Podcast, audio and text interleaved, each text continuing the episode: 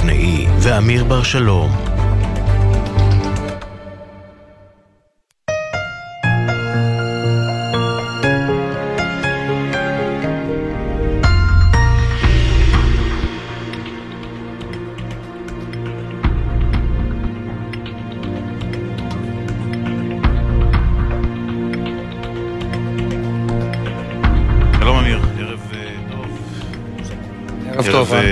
קשה, הדלקת נר ראשון של חנוכה בסימן כל האירוע הגדול הזה של 7 באוקטובר שנמשך גם ברגעים אלה ובשעות אלה. אנחנו נמצאים כרגע באופקים, בשידור חוץ, שידור מיוחד מאופקים.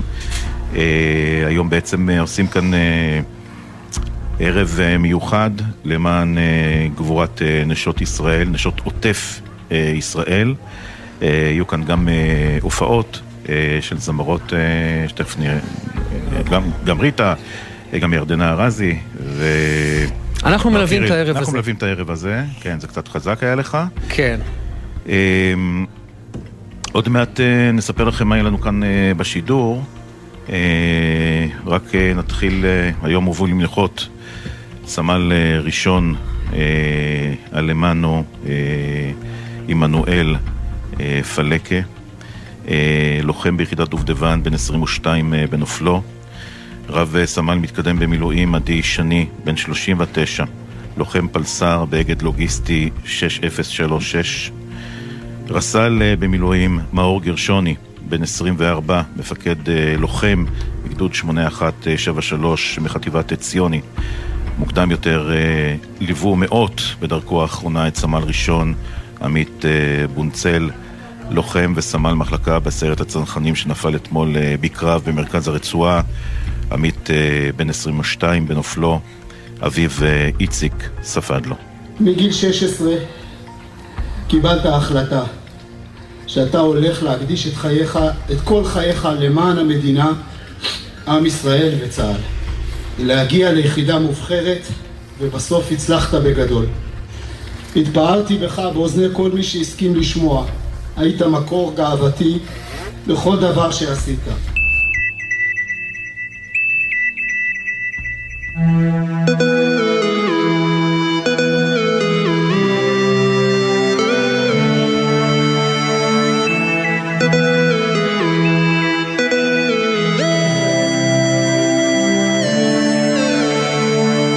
יומן הערב, סיכום חדשות היום.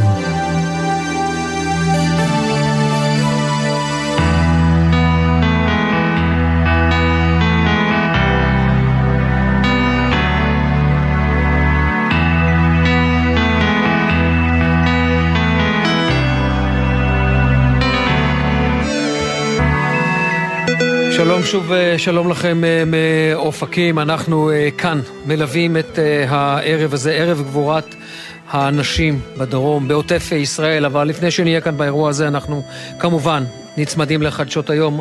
אנחנו מתחילים איתך, הדר גיציס, כתבנו בצפון. עוד ירי של חיזבאללה שגובה מחיר. שלום אמיר, זה נכון, 4 אזרחים נהרגו מאש חיזבאללה מתחילת המלחמה. היום ההרוג הרביעי, חקלאי שעבד באחד המטעים סמוך למטת בגליל העליון במועצה האזורית מעלה יוסף.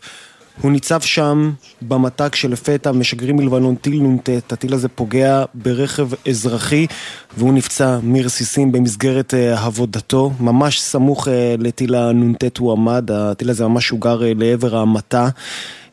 הוא מובל לטיפול על ידי מגן דוד אדום. הם ביצעו בו פעולות החייאה ובסיומן נאלצו לקבוע את מותו. מאז הגזרה החמה אפילו יותר, אחרי יותר משלוש תקריות של ירי מלבנון לעבר מרחבים שונים, הרי שבצהל גם מבצעים תקיפה שנייה של מטרות ארגון חיזבאללה, תקיפה משמעותית יותר בדרום לבנון, וזה כאמור מצטרף לעוד 3 הרוגים אזרחים מתחילת המלחמה הזו. גם במרחב יפתח, אזרח שנהג במחלית, אחר כך בשטולה בשער היישוב, במושב דובב עובד של חברת חשמל, וכעת חקלאי סמוך למטת, וזו בשורה מרה מאוד, כאשר כל הזמן מדובר על כך שהקרב הזה הוא בין צבא לבין צבא, אז הנה גם אזרחים משנים את המחיר. מזמן המשוואה הזאת לא קיימת.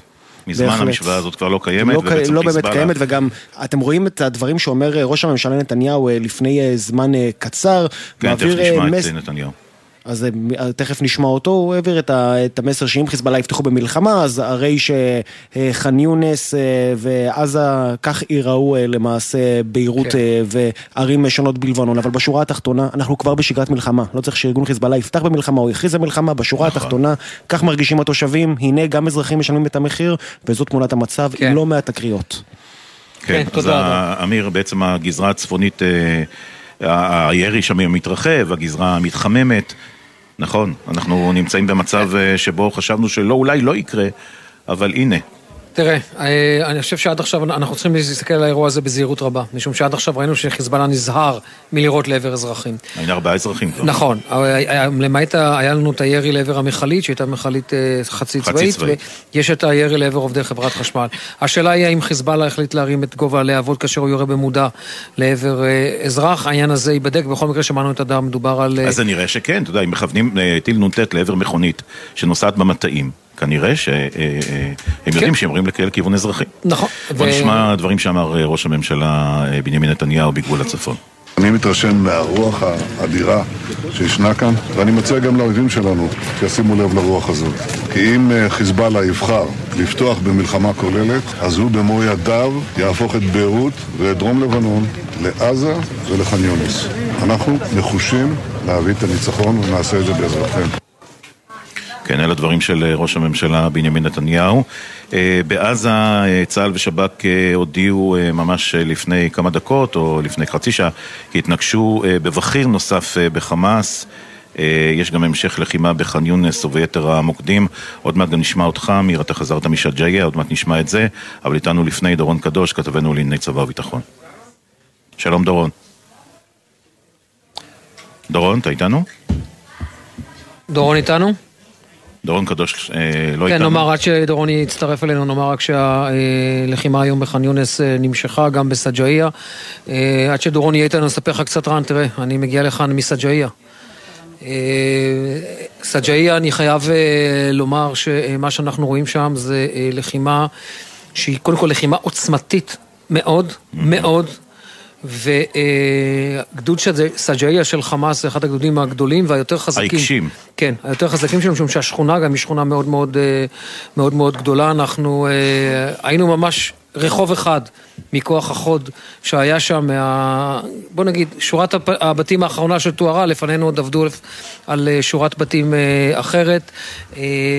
הרבה מאוד מטענים, הרבה מאוד מטענים, פירים, ממש אתה רואה את הפירים, אתה עובר ואתה רואה את הפירים המסומנים, מערכת מנהרות שחמאס בנה שם במשך שנים, אבל אני חייב לומר, אתה רואה את הלחימה העוצמתית של צה"ל, עוצמתית בכל מובן אגב, לאו דווקא גם באש, כשאנחנו שם, שתבין, אנחנו על הקרקע, תקיפה של מטוסי קרב של חיל האוויר, באותו זמן, אנחנו עומדים, אנחנו רואים את המטוס יורד על המטרה, מיד אחריו, את הארטילריה יורדת על המטרה, ורק אז השריון מתחיל להתקדם, אחריו אחיר, אחריו... זאת אומרת, עופרים חלק ממש בעדינות. זה סדור, זה זהיר מאוד, קודם כל סג'איה ריקה לחלוטין, ריקה לחלוטין. רגע, ריקה מעל האדמה.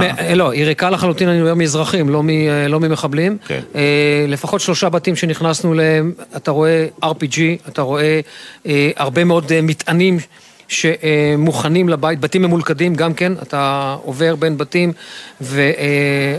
ולמזלנו עוברים לפנינו כמובן כוחות הנדסה ומסמנים לנו איך ללכת ואיך לא להיכנס. ממש לא לדרוך על... ממש לא לדרוך, ואתה רואה שם את השילוב, שילוב קטלני ומרשים. תראה, עד עכשיו שמעתי, פה ראיתי בעין, את השילוב הקטלני בין חיר, שריון, חיל אוויר, מודיעין, כל העת מעלינו יש מלט, יש זיק, אתה יודע בדיוק מה הולך, מה קורה ברחוב לפניך, מאוד מאוד מאוד מרשים. טוב, תשמע, אולי נשמע לך עוד כמה דברים, אחר כך דורון קדוש איתנו, כתבנו הצבאי? כן, אני איתכם, שלום. הנה אתה.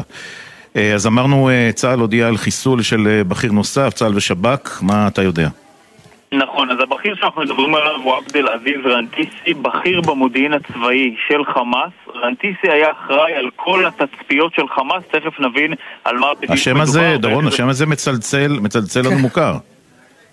נכון, למרות שצריך להגיד יש לא מעט אנשים ממשפחת רנטיסי שעוסקים בטרור, אז יכול להיות שמדובר אולי על שמות מוכרים אחרים, הוא לא היחיד. כן, אני אעזור רגע לדורון בעניין הזה, היה עבד אל-עזיז רנטיסי שחוסל מיד, כן, היה מנהיג החמאס, חוסל מיד אחרי אחמד יאסין, לדעתי איפשהו בשנת 2003-2004. כן, ואז אותו רנטיסי שאנחנו מדברים עליו שחוסל בימים האחרונים לקח חלק גם בתכנון של טבח 7 באוקטובר, והוא חוסל למעשה בתוך החמ"ל המרכזי של חמאס, שהוא חמ"ל המודיעין שבו רוכזו כל התצפיות. זאת אומרת, דמיינו לכם חמ"ל שמחובר לכל מה שקורה ברצועת עזה, שצופה על כל המוקדים שחמאס יש לו יכולת לייצר תצפית עליהם ברצועה, ובאופן הזה משם מנוהלת במידה רבה חלק מהלחימה של חמאס. מרצדים את תמונת התצפית, וברגע שצה"ל תקף את המקום הזה, כמובן עם הבכירים שנמצאים בתוכו, זה נכס שמוגדר כנכס אסטרטגי משמעותי לניהול הלחימה של חמאס, שהוא נפגע, גם יכולת הלחימה של חמאס נפגעת, מעבר כמובן לחשיבות של חיסול הבכירים שהיו בתוכו. אז אנחנו מדברים על אותו רנטיסי, מי שניהל ופיקד על כל מערך התצפיות של חמאס, יחד איתו חוסל עוד פעיל במערך התצפיות בגדוד קררה. קררה זה אחד מארבעת הגדודים של חטיבת חאן יונס. נגיד באמת בנוגע לחאן יונס כמה מילים, זה האזור המרכזי, או אחד משלושה אזורים מרכזיים שצה"ל נלחם בהם כרגע ברצועה. הכוחות שנמצאים ממש בלב חאן יונס, גם חטיבת הקומנדו המובחרת וגם חטיבת גבעתי, שלמעשה עשתה את המעבר הזה מצפון הרצועה עברה דרומה. נגיד שלפי הערכות רק חטיבת גבעתי חיסלה בין 60 ל-70 מחבלים בימים האחרונים. יש לא מעט התקלויות, הרבה מאוד ירי, הרבה מאוד חיכוך מול חוליות מחבלים. אמנם מדובר על חוליות קטנות, זאת אומרת אנחנו לא רואים התקפות פלוגתיות מאורגנות של חמאס, אבל גם החוליות הקטנות האלה מצליחות לייצר אירועי נונטט, אירועי צליפה, להעלות לאוויר רחפנים, שהרחפנים האלה מטילים מהם או RPG או רימונים, ובאופן הזה אלה האיומים המרכזיים שהכוחות צריכים להתמודד איתם. מעבר לכך שמדובר כמובן באזור רווי אוכלוסייה. אמיר, אתה תיארת את מה שראית היום בשג'איה, מקום שרק לחלוטין מאדם כמעט. במקרה של חאן יונס מקרה אחר לגמרי, יש לא מעט אוכלוסייה באזור הזה, והכוחות נלחמים ממש בתוך שטח שיש בתוכו גם אזרחים וצריכים להתמודד עם זה. והיו בימים האחרונים גם לא מעט מקרים שבהם פגשו אנשים ופגשו אוכלוסייה והיו צריכים לפעול שם בחוכמה ובזהירות. דורון קדוש, כתבנו לענייני צבא וביטחון, תודה רבה לך בשלב הזה. נשמע שתי חסויות ונחזור. בחסות Ensure Plus Advance, משקה התומך בשמירה על הכוח ועל ההגנה הטבעית. שאלו רופא עוד יתן. בחסות זאפ, המזמינה אתכם לרכוש ישירות מהאתר נינג'ה, מצלג גריל חשמלי ב729 שקלים, ועוד עשרות אלפי מוצרים במחירי זאפ ובקנייה ישירה. כן, חזרנו, אנחנו נמצאים בשידור מאופקים, בעצם באירוע הוקרה לגבורת נשות עוטף ישראל. איתנו בעמדה עליזה דנינו, אשתו של ראש עיריית אופקים. הנה, קחי את המיקרופון רגע אלייך. כן, זה 3 על מיקרופון אחד, אבל זה בסדר. תתקרבי אליו טיפה. שלום לך, ערב טוב. ערב נר ראשון. נר ראשון, כן, אנחנו לא יודעים פעם מה להגיד, טוב, לא טוב, שמח, לא יודעים, באמת אין לנו שום דבר. רק נאמר שאיתנו בעמדה גם אילנית עידן, אשתו של ראש מועצה אזורית שדות נגב, וגם קרן רביבו, אשתו של ראש מועצת חוף אשקלון. אז קיבצנו כאן כמעט את כל המועצות האזוריות ועיר אחת. נשות העוטף. אני בדיוק דיברתי לפני כמה דקות עם אחת המפיקות פה, וסיפרתי לה שלהגיד חנוכה שמח זה כבר לא בלקסיקון שלנו. אנחנו משנים את זה לחנוכה מלא אור. מה נשמע? אז בסדר אנחנו כבר לא אומרים. יש הבסדר החדש, שמעתי תשובה כזאת. מה שלומך? הבסדר החדש. זה מקפל הכל. ככה, אני עונה, ככה. וכבר לא בוקר טוב, זה בוקר אור, נכון. והלקסיקון שלנו מאז 9 לאוקטובר השתנה. כן. מאז 7 לאוקטובר השתנה. איפה זה תופס אותך, 7 באוקטובר? אותי זה תופס יחד עם בעלי, הילדה והחבר של הילדה בבית, שעה מאוד מאוד מוקדמת של הבוקר, רצים לממד, ובעלי תופס את הראש ואת הטלפון, ומיד מתקשר לאנשי החמ"ל שלנו, ומבקש לפתוח מקלטים בדחיפות. הוא מבין ישר מה קורה. עוד לא הבנו שיש מחבלים. זה בינתיים רק ההתראות של ההזקות. ההזקות, המקלטים אצלנו סגורים, לא היינו במצב של חירום, או במצב שמאלץ אותנו לפתוח, מחייב אותנו לפתוח מקלטים מראש. אז מיד שלחנו את האנשים לפתוח את המקלטים, ואז באותו רגע שאנחנו כבר מגיעים לממד, שזה קומה אחת, 10 מדרגות, אנחנו מקבלים טלפונים מהתושבים, מקבלים טלפונים מהמשפחה, אנשים פשוט נקלעו לסיטואציה הזויה, שומעים יריות, שומעים כבר יריות, המחבלים כבר כאן. העיר מפוצצת, כן, פגזים, ואני לא מכירה את כל שמות הנשק שהיו, נונטטים, עניינים, ואנחנו לא מאמינים למה שאנחנו שומעים. בעלי מתקשר למי שצריך להתקשר, מטריה, מבקש מיד חילוץ, מבקש מיד עזרה מהצבא לתושבים. אנחנו מבינים שזה באזור שכונת מישור הגפן. זה מתחיל שם. זה התחיל שם מיד על דרך הטייסים, מהדרך החקלאית לכיוון שכונת מישור הגפן. צריך להגיד 63, נכון? 63 הרוגים. 52 הרוגים באופקים, 49 מהם תושבי אופקים. נמצאת איתי פה בצמוד אליי חברה שלי שירן אבו ארון, שהיא אשתו של רוני אבו ארון. אני נורא מתרגשת שאני מדברת עליה, אבל אני מנסה ככה לחזק אותה בימים האלה ושתהיה איתי באירועים. אז הוא בין השוטרים הראשונים שנהרגו בעיר ויצא ככה בבוקר מהבית ישר לקרב. אני שאלת לך שאלה זו שאלה שתהיה לשלושתכן. ברור שהחיים לא חזרו למסלולם. מה כן חזר? האם חזר משהו? החיים אף פעם לא יחזרו למסלולם. מה שהיה עד 6 לאוקטובר לא יחזור. אצל אף אחד מאיתנו. לא רק בעוטף. אצל כולם. לא. אנחנו הרבה יותר זהירים, הרבה יותר... אבל כל אחת מכן גרה כאן. כי מתחווה קשת מהזה. ולכן אני שואל. אז אנחנו, כנשות ראשי הרשויות, אני גם... אנחנו ככה, כולנו, אני בטוחה שזה כולם, ניסינו לעזור, ניסינו ככה להחזיר את העיר לשגרה, ניסינו לחבק, חיבקנו, לא ניסינו, חיבקנו, עזרנו לכל התושבים, איפה שיכולנו לתרום, איפה שיכולנו לסייע, עשינו את זה כדי באמת להחזיר את האנשים, איכשהו טיפה לשפיות, טיפה תרצו לשתף, גם אתן? כן, תספרי לנו קצת על בעלך. איך? ספרי לנו קצת על בעלך. אנחנו ברשות... כלומר, זו אילנית עידן. נמצאים... חצי מהיישובים שלנו נמצאים בעוטף וחצי לא. באותה שבת, אנחנו רגילים, בוא נגיד, לדברים הרגילים. כן, להזקות ולנפילות הרגילות. אכן, כן. ובאותה שבת, שלא היו הזקות, אבל שמענו פיצוצים, בעלי ישר הבין שמשהו פה לא נורמלי, לא רגיל, לא משהו רגיל. והוא, דבר ראשון, מנסה להתקשר לאוגדה. זה הדבר הראשון שעושים אצלנו, שמקבלים. להבין מה אצלם יודעים. כן, מה הם יודעים. יודעים יותר טוב, כן. האמת היא שהם ראשונים מתקשרים, והפעם לא התקשרו, וזה היה נורא מוזר לו. והוא מנסה להתקשר לאוגדה, ואין מענה. לא הייתה לו ברירה, הוא יצא בעצמו, התחיל לעבור בין היישובים, להכניס אנשים, כי אנשים הלכו לבית הכנסת.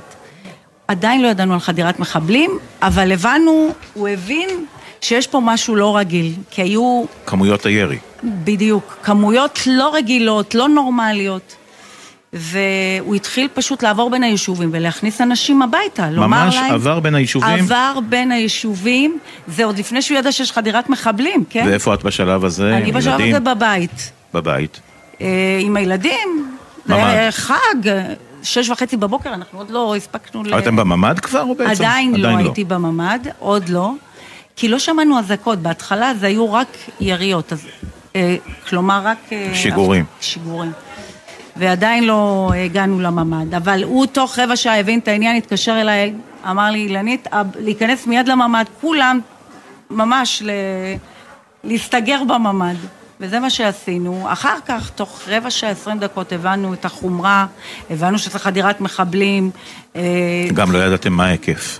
חדירת מחבלים, אז אולי 2, 3, 10... לדעתי את ההיקף הבנו רק בצאת השבת. לנו נפל החשמל בכלל, נפל טיל על עמוד חשמל, אז לא היה חשמל כל השבת, אז לא, גם לא... אז הייתם מנותקים. לא הייתה טלוויזיה בדיוק, היינו מנותקים, והסלולרי לאט לאט נגמר. נגמר. כן, אז פשוט אני, בעלי אמר לי, כנסי לממד עם הילדים, אני קראתי... אמר, את מוצאי שבת, את פשוט בממד. כן, בעלי, הבן שלי מאבטח, פשוט קראתי לו, שב לידי עם הנשק דרוך, לא לזוז ממני, נורא... ושאימא אומרת, זה מה שקורה. לא משנה שתוך 3 שעות הבינו שיש חדירה, ואז הזיקו אותו, הזיקו כל מי שיש לו נשק. אז הוא פשוט נאלץ גם לצאת ו... קרן, איך זה נראה אצלך? בואי תתקרבי, תצטרכי להתקרב. לא, יש לנו מספיק קבל, זה בסדר. אצלנו, במועצה האזורית חוף אשקלון, גם חלק מהיישובים הם מהעוטף וחלק... חלק על הים. כן, אנחנו התארחנו אצל חברים, לא בעוטף, ביישוב ניצן, ועל הבוקר, מיד אחרי ההזקה הראשונה, בעלי התקשר לקב"ט המועצה, שהוא תושב נתיב העשרה, שאל אותו מה קורה, ומיד הוא אמר לו יש מחבלים ביישוב, הוא מיד לקח את האוטו ויצא. אני הייתי בלי הטלפון שלי, אז הייתי מנותקת, לנו אמרו להישאר בממד, כי יש חשש למחבלים מהים, ובעצם לא ידעתי מה איתו, הוא נסע מיד לזיקים, יד מרדכי, והמשיך לנתיב העשרה. ובזיקים היה בעצם את האירוע של החדירה. כן, חדירה מהים. כן, בכל, גם ביד מרדכי, והוא הגיע לנתיב העשרה, שם הוא הצטרף לכיתת כוננות, וממש סייע בלחימה. אני עכשיו שאלתם שאלה לסיום, שלושתכן שאלה, שוב, שאלה אחידה, כן, שאלה אחידה.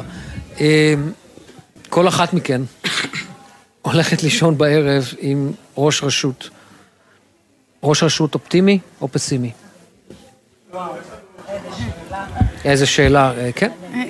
נראה לי שהשאלה האופטימית שאתה שואל אם אנחנו הולכים לישון עם ראש רשות, הוא מגיע ממש לא... זהו, האם הוא נמצא בכלל? הוא נמצא באותו חדר?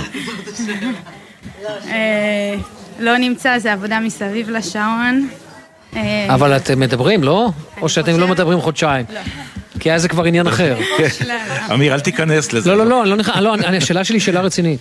זו שאלה רצינית כי זו שאלה שמדברים על חזרה, לא חזרה, על ביטחון, בוא נגיד ככה, אנשים ידעו את הביטחון במדינה, וזה חלק, כי אלה מובילי דעת קהל, הם מנהיגי ציבור, ולכן זה חשוב לדעת. תתקרבי למיקרופון. אני חושבת שחייבים להיות אופטימיים.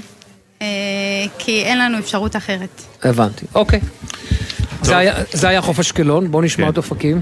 כן, אנחנו תמיד אופטימיים, אבל אם אתם רוצים שאני אספר לכם איך זה לישון עם ראש רשות, אז פחות בבוקר אני קמה ומספרת לו את החלומות הקשים, בעיקר בתקופה הזו.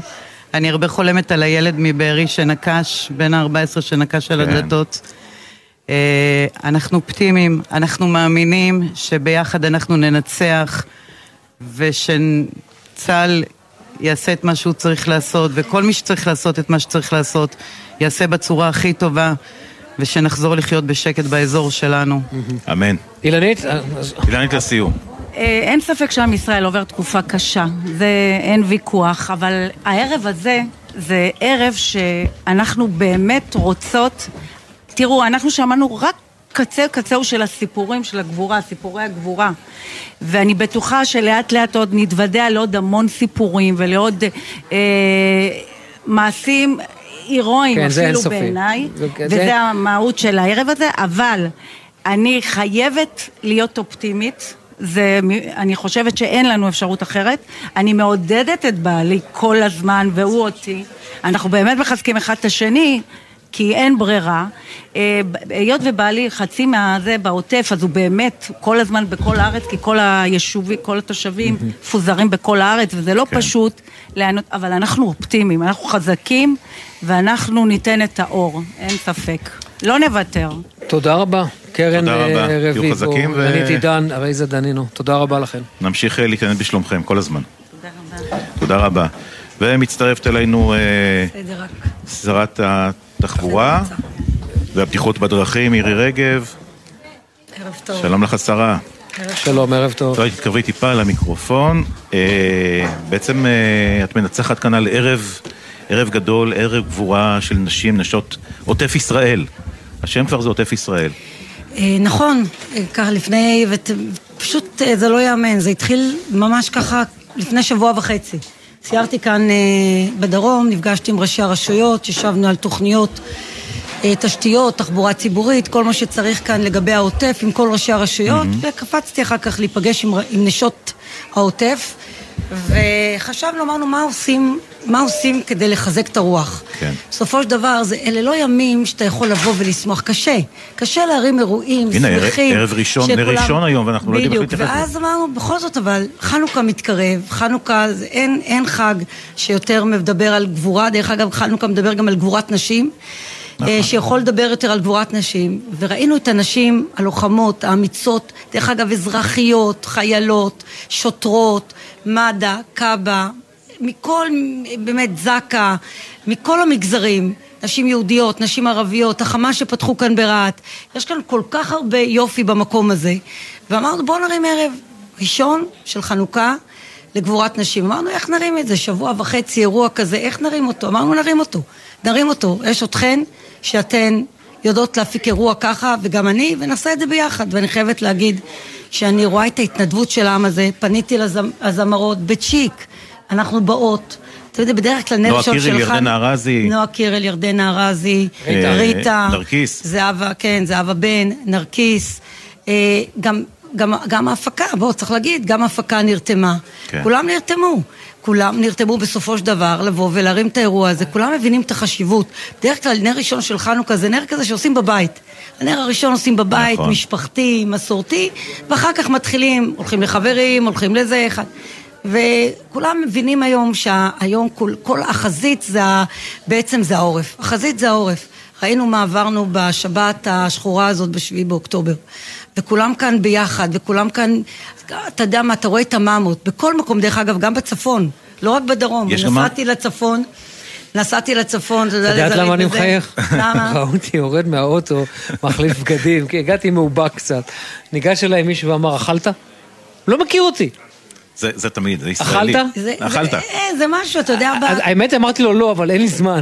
אז קודם כל דאגנו לכם עכשיו לאוכל. 10, אבל יש מאמות, ויש מאמות ממש צעירות, דבר שלא ראינו בחיים. מה, אתה יודע, אתה נכנס למטבחים, אנשים חותכים לפפונים, ומקלפים תפוחי אדמה, ומתגנים חצילים, ומתגנים פלאפלים, והכל בשביל החיילים, מן אהבה כזאת. תראה, אני מכירה את זה כדוברת צה"ל, ומסתם גם אמיר. אין משבר שקורה. בכל סבב שהיה בעבר שהעם לא התגייס. באמת, אני אומרת לך את זה, בכל המלחמות, בכל הסבבים, אתה רואה אותם באים, ומביאים גופיות, ומה שצריך, ואנשים תורמים מחול, אתה יודע, אתה גם לא יכול להגיד להם לא לתרום. חלק מהתרומות, הם תרומות שהצבא לא יכול לקבל לחיילים, כי האפודים לא תקינים, והכסדות לא תקינות, אבל בכל זאת אתה רואה את האהבה הגדולה, וזה מחמם את הלב. ממש. והיום, בעזה, נמצאים חיילים ומפקדים, שמשיכים להילחם בעוז, ולפגוע בחמאס, לפגוע במחבלי חמאס. כמו שאמרנו, אנחנו נחזיר את החטופים. אני יודעת שהיום זה יום כואב ועצוב להרבה מאוד משפחות, שהילדים שלהם עדיין נמצאים בשבי החמאס, והם רוצים לראות אותם בבית ומהר, ואני מבינה אותם, מבינה את הכאב, אני מבינה את הגעגוע, אני מבינה את החרדה, ואנחנו נעשה את הכל כמו שאמרנו, להחזיר את החטופים כמה שיותר מהר. אז הרגב, יש לנו את הזמן הזה? את חברת קבינט, יש לנו את הזמן הזה? תראה, אנחנו לא יוצאים מעזה. אני חייב לומר לך, אני הייתי בעזה הבוקר, ראיתי את המהירות, ראיתי את עוצמת האש, זה נראה כאילו אנחנו עובדים, שיש שעון החול, עוזל הרבה יותר מהר ממה שחשבנו. ממש לא. אני רוצה להגיד לך, צה"ל לא יצא מהרצועה עד שלא נחסל את החמאס. באופן ברור אני אומרת לך את זה. לא וושינגטון, אף אחד לא יעצור אותנו? דרך אגב, גם לאמריקאים יש אינטרס לחסל את החמאס. כולם מבינים את זה. כולם מבינים שאף אחד לא רוצה את אותו ציר רשע שמתחיל מאיראן, דרך סוריה, דרך לבנון, החיזבאללה, חמאס והאחים המוסלמים. אבל אנחנו שומעים כל מיני בקיעים כאלה של זה. הם מבקשים מאיתנו לתת יותר הומניטרי. להכניס דלק. לא רק דלק, זה להכניס הומניטרי ומזון. תראה, הצבא הישראלי מעולם תמיד היה הצבא הכי מוסרי בעולם. אני יכולה להבין את אלה שאומרים... אבל זה לא מחזק את החמאס הדבר הזה? מאוד מאוד מאוד... הרי זה לא הולך לאונרה ולכל מיני... קודם כל אונרה זה חמאס, אבל לא משנה. אני אומרת כרגע, בסופו של דבר אתם רואים את התמונות של התושבים בעזה, נלחמים על מים ונלחמים על אוכל. זה לא שיש שם 2 מיליון איש שצריך לטפל בהם. אנחנו לא רוצים שיש שם משבר הומניטרי, כי זה חלק מהלגיטימציה. דרך אגב, חלק ממטרות... המטרת, שתי מטרות מלחמה יש. להחזיר את החטופים. מה המטרה הראשונה? להחזיר את החטופים. כי אין לנו זמן, אין זמן, צריך להחזיר אותם כמה שיותר מהר, לחסל את החמאס ולהסיר את האיום שיש מרצועת עזה. חלק מהיכולת שלנו לבצע את המשימה, זה גם לגיטימציה. אני רוצה לחדד נקודה אחת, השרה רגב, ברשותך, כי את אמרת את זה וזה מאוד מעניין. מה שאת אומרת למעשה, את אומרת, ההתעקשות האמריקנית, ואני מניח שזה מה שעלה בקבינט, ההתעקשות האמריקנית מבחינתם, זה תשמרו להומניטרי, יש לכם זמן כמה שאתם רוצים? תראה, קודם כל אני לא מוציאה דברים מתוך הקבינט. אחד. ב' אני אומרת באופן ברור שאמריקאים מבינים שמדינת ישראל חייבת לסיים את עניין החמאס. דרך אגב, וזה לא רק החמאס. גם המציאות בצפון תשתנה. המציאות בצפון לא תחזור למציאות של 6 לאוקטובר. אנחנו חייבים ליישם את 1701. לא יחזירו את התושבים לפני שלא תיגמר שם. לא יחזירו, התושבים לא יחזרו בעצמם. זה בטוח. אני מסתובבת בצפון, אני פגשתי את המפונים. דרך אגב, אתה מגיע לצפון, שלומי, זה מוצב צבאי. נכון. אתה נוסע לאורך כל הדרך, הכל זה... גם קריית שמונה, טנקים ונגמשים. אתה רואה מה קורה שם, ואנשים אומרים, בואו, אל תחשבו שלאנשים כל כך נוח בבתי מלון. נראה כיף לצאת לבית מלון לשבוע. אבל לא, אבל אנשים אומרים לא נחזור הביתה עד שלא נרגיש ביטחון בצפון, והם צודקים, והם יחזרו כשהם ירגישו ביטחון בצפון. ממש לסיום, השרה רגב, זו שאלה שלא, היא קשורה למלחמה אבל היא לא קשורה למלחמה. ב-2006 בסוף המלחמה שאל ראש הממשלה, אז עוד לא למדת ראש עיריית קריית שמונה, אני לא זוכר מי זה היה, דבר אחד, תגיד לי שאתה רוצה, הוא אמר תעשה לי טובה, אני רוצה את כביש 90 דו מסלולי, וזה קורה. רגע, לא רגע. אני חייבת להגיד, א' לא הייתי שם ב-2006. לא, אבל את שרת התחבורה 2023, ואת נמצאת כאן בדרום. 232, אחרי המלחמה יהיה דו-מסלולי? כן, א' יהיה דו-מסלולי, וזה כבר נכנס לחומש, זה נכנס, זה לא רק 232, זה עוד הרבה מאוד כבישים שהם כבישים כמה דומים, גם כביש 90, כמו שאתה רואה, חצי ממנו, כבר הפך להיות לדו-נתיבי דו-מסלולי, עם הפרדה קשיחה, עם תאורה, ואנחנו רואים שיש שם הרבה פחות תאונות. כל עוטף עזה ייראה אחרת, כל היישובים כאן ייראו אחרת, גם תקומה שהוקמה עכשיו, תבוא ותסייע כאן לכל מה שקשור ליישובים כאן בעוטף. הכסף יעבור בזמן. הכסף, קודם כל הכסף במשרד התחבורה לתשתיות קיים, זה חלק מתוכנית החומש, עוד השארנו אותה לפני המלחמה, לא קשורה למלחמה. אני הייתי כאן, נפגשתי עם ראשי המועצות, נפגשתי עם ראשי היישובים, אני מבינה את הנחיצות כאן, אמרתי גם שתהיה רכבת מקריית שמונה ועד אלעד, ואני מתכוונת לזה, זה אושר בישיבת ממשלה, יש חשיבות למטרו, אבל עם כל הכבוד, אם לא נחבר את מדינת ישראל, ואנשים לא ייסעו ממקום למקום בצורה נגישה וזמינה, אז אנחנו יודעים, תנועה זה לא רק עניין טקטי, זה גם עניין אסטרטגי, שאדם יכול לנסוע ולגור בכל מקום ולעבוד בכל מקום. ולכן אני אומרת, שמתי דרך אגב, עכשיו מיליארד שקלים, רק לטיפול נקודתי בתשתיות. כל אותם תשתיות שנפגעו עכשיו מטילים, טפלים בהם באופן מיידי.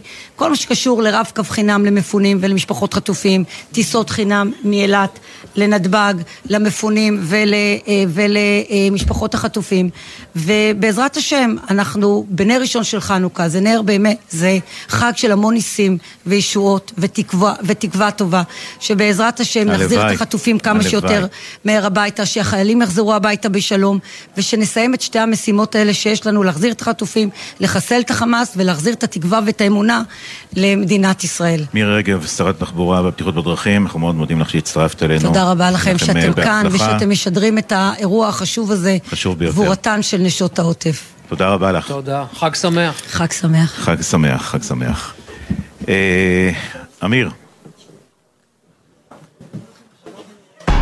אתם מאזינים לגלי צה"ל.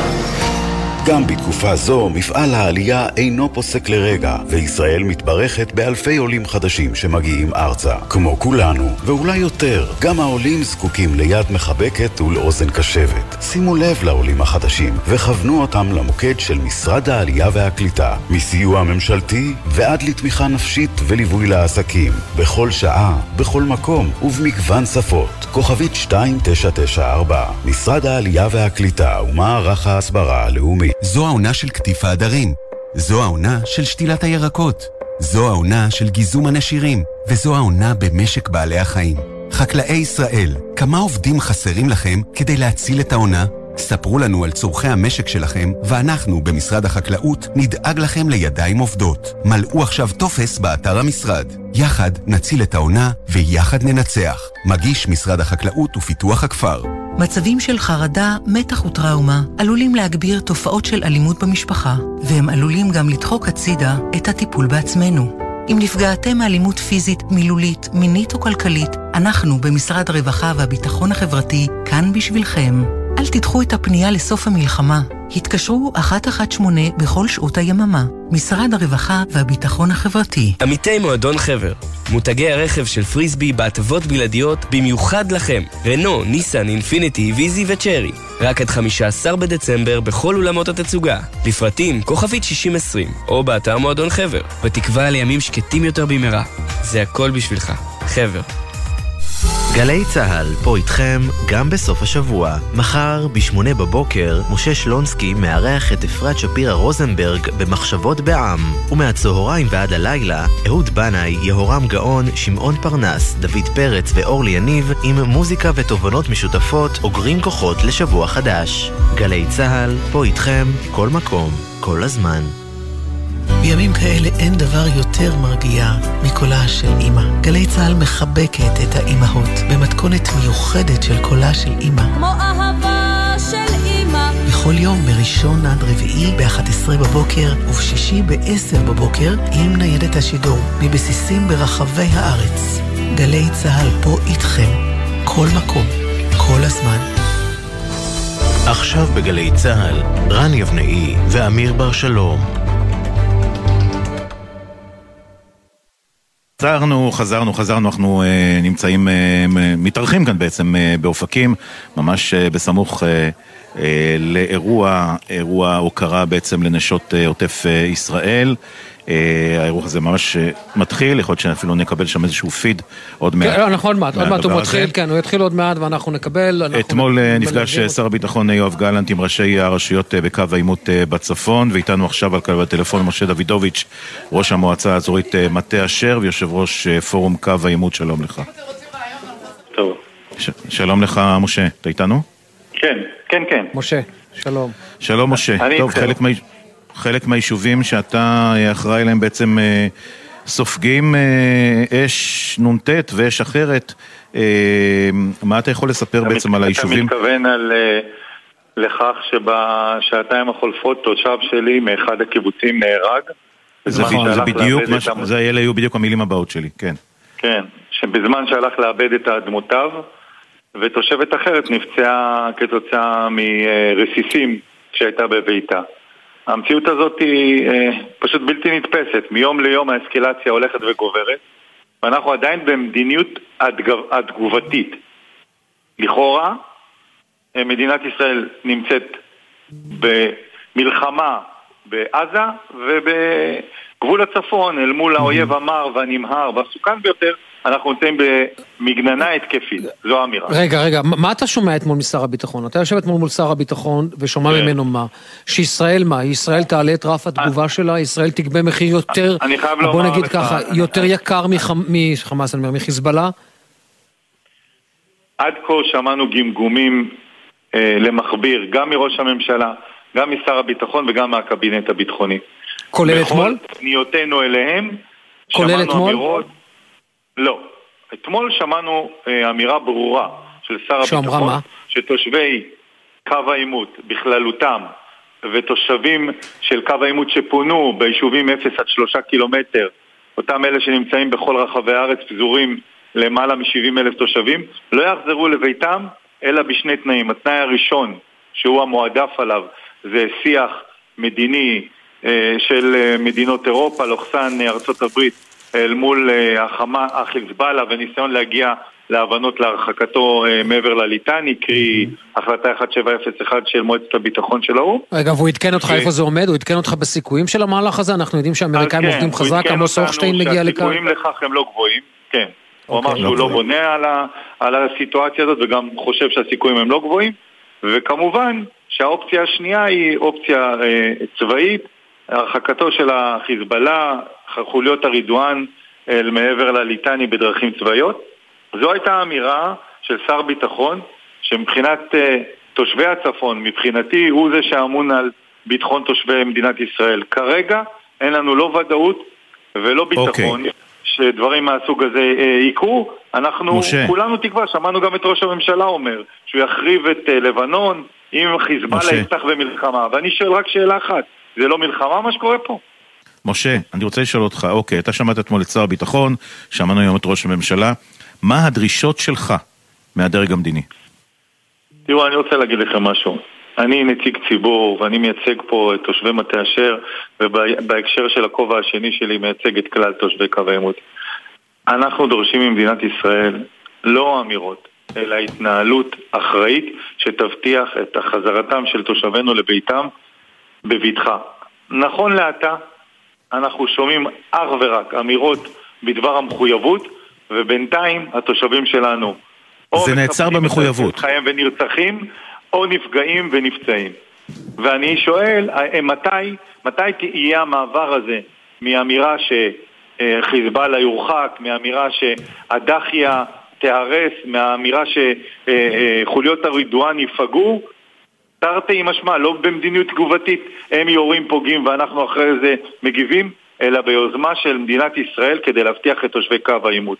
נכון אז היוזמה, משה, היוזמה שצריכה עכשיו להינקט מבחינתך על ידי הדרג המדיני, אחר כך כמובן הדרג הצבאי, הדרג הלוחם, היא פשוט להרחיק לברך הליטני את כוח רדואן, ובעצם את כל מי שנמצא שם על הגבול, ויורה ירי כזה או אחר.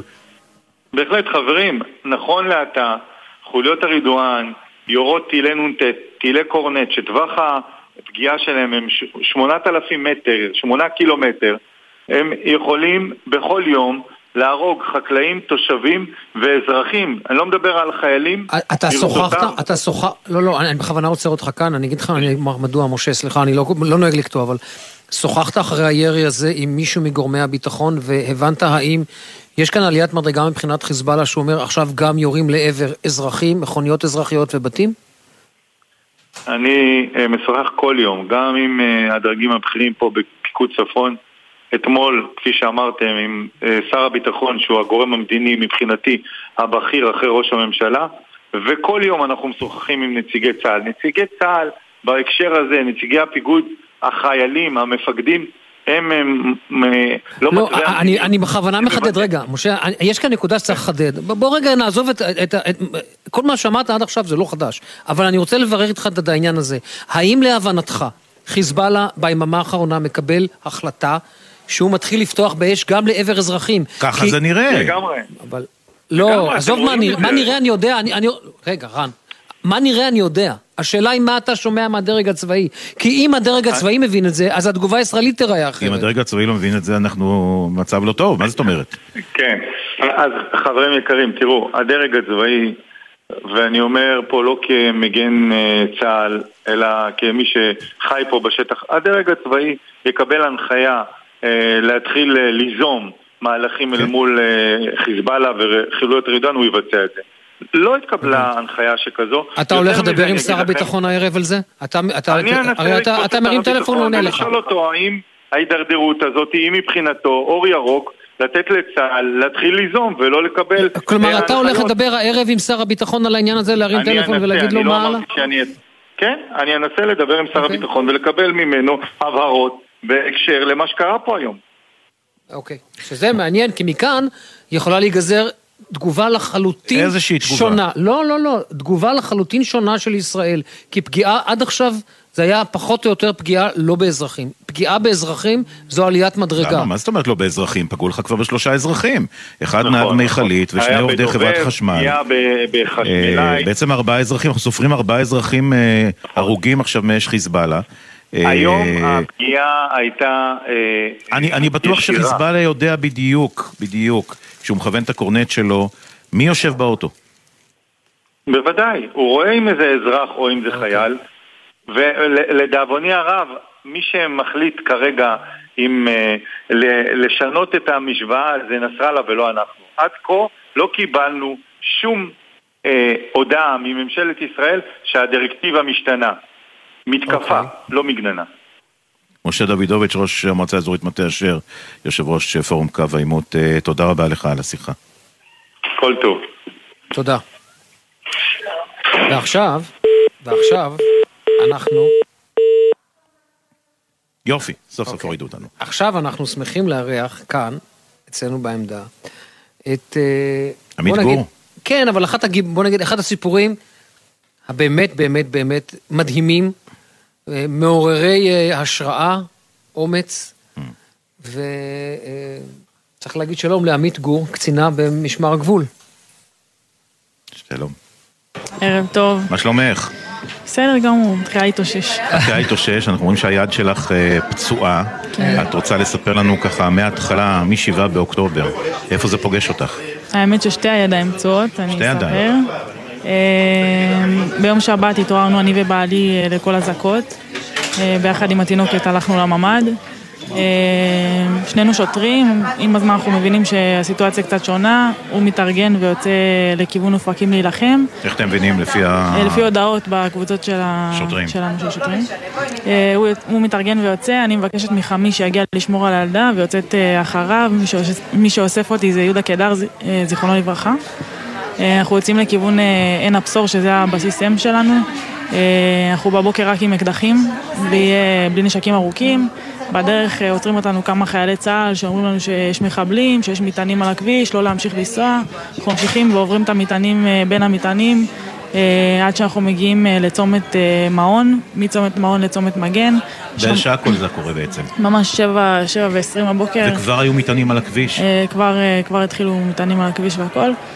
אנחנו מזהים גופות של אנשים בתוך רכבים, ממשיכים בנסיעה למרות הכל, עד שאנחנו מגיעים לצומת מעון, בין צומת מעון לצומת מגן, שם אנחנו מותקלים בפעם הראשונה. מה זה נתקלים? יורים עליכם על הרכב? ירי חי, טילי RPG, רימונים. על הרכב שלכם, רכב רך, נכון? על הניידת שלנו, הוא לא ממוגנת. אנחנו פורקים ומתחילים להשיב בירי עם אקדחים בלבד. יהודה פוגע במחבל הראשון, מבסוט, הוא שמח, אומר לי, תראה, פגעתי בו, איזה יופי, הוא נפל. אני מחליפה אותו, אני גם מורידה מחבל אחד, ואז אני מזהה שאחד יורד לקריאה, מכין לנו טיל RPG, אנחנו קופצים לצד, שומעים איזה צלצול של איזה 2-3 דקות, מדברים באיזה שפת הסימנים כזה, וממשיכים להילחם. מה, הייתה פגיעה איפשהו? כן, מאחורי הניידת, ממש סמוך לניידת.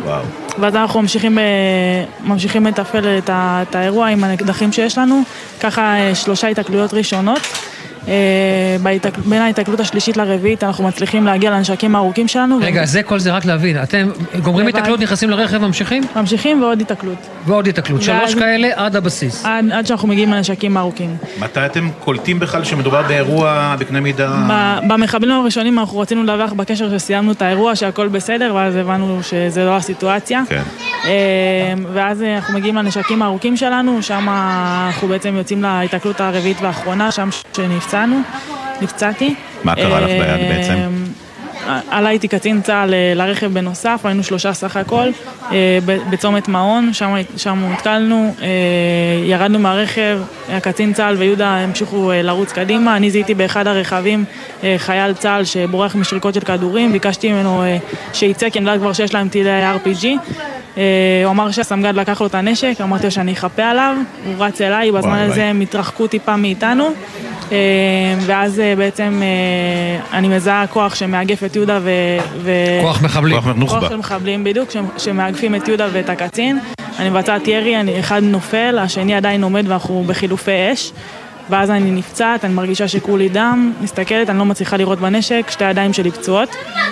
ואז באותו רגע אני באה לצעוק לחייל שאיתי שנפצעתי, אני מזהה את הקצין צהל משפריץ דם מהצוואר, אני מעבירה את הנשק ליד שמאל, תופסת לו בנקודת לחיצה בצוואר. עם הידיים הפצועות שלך, את מבצעת גם מבצעת ירי וגם ירי בעצמון וגם חוסם מרוקים כזה בצבא. בדיוק, מעלה אותו לניידת וככה אנחנו בעצם מחלצים משם. לא, את שלווה כאילו, לא יודע, יש שם תראי טלוויזיה. רגע, מחלצים, רגע, לא גמרת הסיפור, מחלצים. מחלצים לניידת ואנחנו מתחילים לנסוע כשיורים עלינו ואני מנסה להבין איפה יהודה, אנחנו מגיעים לסורוקה, הכל שם דם, אנשים בלי יד, אנשים בלי רגל, מפוצץ בפצועים, בהרוגים. ורק אחרי כמה שעות מעדכנים אותי בעצם שיהודה נפל איפה שנפצעתי. ובהספד של יהודה, שהספדתי אותו, כשירדתי מההספד, הגיע אליי קצין צה"ל שנפצע בצוואר, ואמר לי שהוא ידע מההתחלה שיהודה נהרג. שאלתי אותו למה לא אמרת לי, אז הוא אמר לי, אם הייתי אומר לך באותו רגע, אנחנו היינו נשארים שם ולא היית עוזבת אותו. היינו מנסים לחלץ אותו ולא היינו נשארים בחיים. ובעצם, מה השעה כרגע? מקמיא אותנו ככה. זה 10:50 נפצענו. זאת אומרת, כל האירועים האלה קוראים בעצם בטווח של 4 שעות. כן. רגע, אבל קודם כל צריך לומר, התלמדים. ואת עם נשק, שני נשקים, אקדח. זאת אומרת, אקדח ונשק ארוך, כלומר, את יכולה כבר לראות. לא בדיוק, האצבע שלי עדיין פצועה, אני לא יכולה בדיוק לראות, אבל סוג שלי התאמנתי בבית על לשלוף את הנשק עם יד שמאל, או לראות עם האצבע השנייה. אני בטוחה שאני אחזור ובעזרת השם.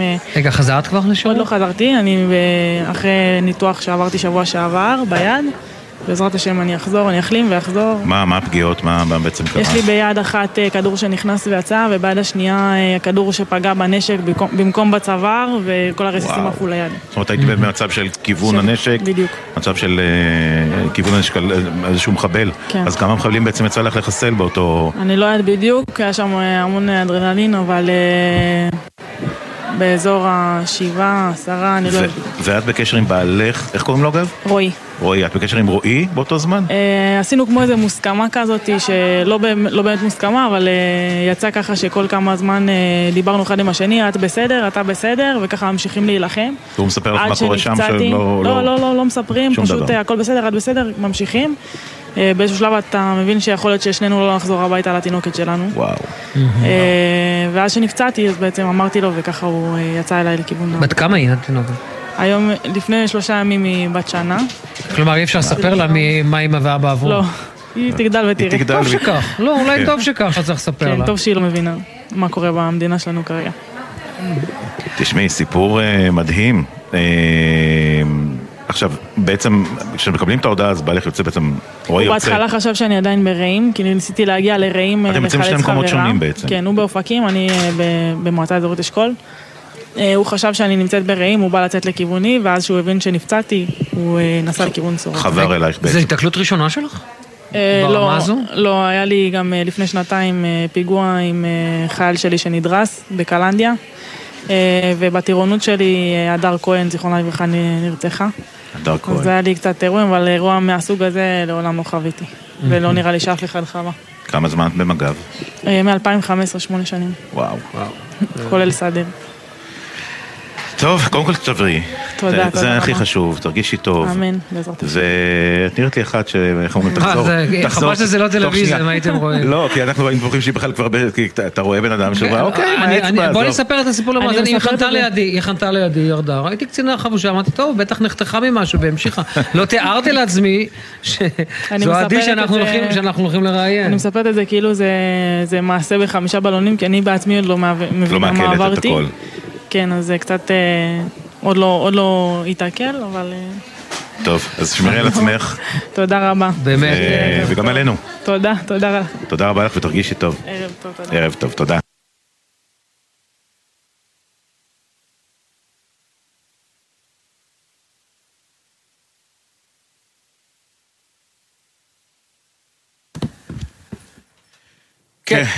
איזה סיפור, מעורר השראה. לא, נספר, אנחנו לא, כמו שאמרנו, אנחנו לא טלוויזיה, אבל אפשר לראות קצינה עדינה שמספרת סיפורי גבורה מדהימים, שבאמת בעלה נמצא במקום אחד, היא נמצאת במקום, הילדה בת שנה נמצאת בבית בכלל, והכל תוך כדי ירי, מבצעת ירי וגם...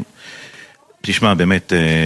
טוב, אנחנו חייבים, בואו נעבור מסיפור הגבורה לסיפור שהופך לי ולך את הבטן, שלום נתן מלכה, מילואימניק, שצריך לומר, העסק שלו, העסק שלך, בואו ספר לנו בקצרה... רגע, בואו ניתן כותרת גג, אוקיי? בעצם מדינת ישראל דואגת, וטוב שכך באמת, ליישובי העוטף, מנהלת תקומה, הוקמה, לאט לאט, אנחנו מקווים שכל הכסף ייכנס, מקווים, אבל בעצם המילואימניקים שמשאירים עסקים, לא מפוצים. לא מפוצים. אז בוא, תן לנו בקצרה, נתן, את הסיפור שלך. כן, בהחלט. אני, קודם כל שלום לכולם, אני רשתי עסק בראשון לאוקטובר, מסעדת בורגרים מקריית שמונה, עבדנו במשך כ7 ימים, העסק היה כבר כעשור. בשבת השחורה התקשרו אלינו, גויסנו מהיחידה, הוקפצנו, אנחנו במשך חודשיים כבר במילואים. לא שאלת שאלות? לא, פשוט רצת למלחמה. הגענו, בדיוק. הצפי הוא גם כמה חודשים קדימה, אנחנו לא יודעים מתי אנחנו הולכים להשתחרר, ואנחנו כרגע באפלה מבחינת פיצויים. זאת אומרת, אני לפי המתווה שאני לא זכאי לשום פיצויים במדינה. העסק שלי הוא בעיר מפונה, אני גר במושב מפונה, אשתי נמצאת בבית מלון, ולפי המתווה שאני לא זכאי לשום דבר. עכשיו, הדבר זה אבסורד, כי המתווה של עסקים חדשים כולל רק עסקים שנפתחו עד חודש ספטמבר, ואני יודע שאני לא המקרה היחיד, יש כמה כאלה. רגע, אבל אתה לא זכאי לפיצול בגלל יום, נכון? כן, עניין של פיצול. בגלל יום אחד אתה לא תהיה זכאי לפיצוי. שיסביר לנו למה בגלל יום? כי המתווה כולל רק עסקים חדשים שנפתחו עד חודש ספטמבר ולא מאוקטובר. ואתה ב-1 באוקטובר התחלת. ב-1 באוקטובר. אוקיי, ומה התשובות שאתה מקבל?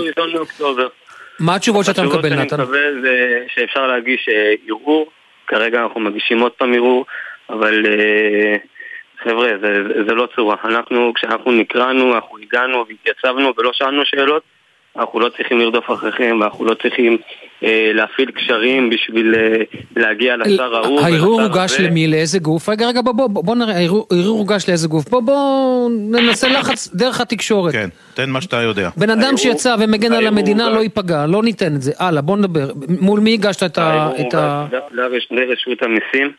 יפה מאוד, אוקיי. רגע. כן, דבר, נתן. לא, אני אומר פשוט, כל המצב הזה, אני מבין שיש מתווה והדברים צריכים להיות ברורים ולפי כללים מסוימים, אבל חבר'ה, יש פה אנשי מילואים, יש פה אנשים שעזבו את הבית שלהם, שפינו אותם מהבית שלהם, שעזבו את העסק, ברור. עסק שאף אחד לא רצה לעזוב, אף אחד לא בחר לעזוב. העסק שלך הוא סגור לגמרי, זאת אומרת 0% הכנסות. סגור לגמרי, העיר קריית שמונה, מי שביקר בה לאחרונה, זה כמו מוצב צבאי גדול, אין שם אזרח אחד. נתן, אתה שומע את המוזיקה. המוזיקה אומרת שאנחנו סיימנו, אבל בוא נעשה דבר כזה. השמענו את הקול שלך, אנחנו מבקשים דבר אחד. אני מבקש ממך לעדכן אותנו, אנחנו נעקוב אחרי העניין הזה. אנחנו נעקוב וגם ניזום אולי משהו כדי שנוכל לעשות. אנחנו נעקוב, תאמין לי זה מספיק. נתן, תודה. שמור על עצמך. תודה, תודה רבה. זהו, אנחנו שמים כאן את השעה הראשונה. ועוברים להדלקת נר ראשון של חנוכה, עם חזות חנוכה, עם חיילי חטיבה 9. בבקשה.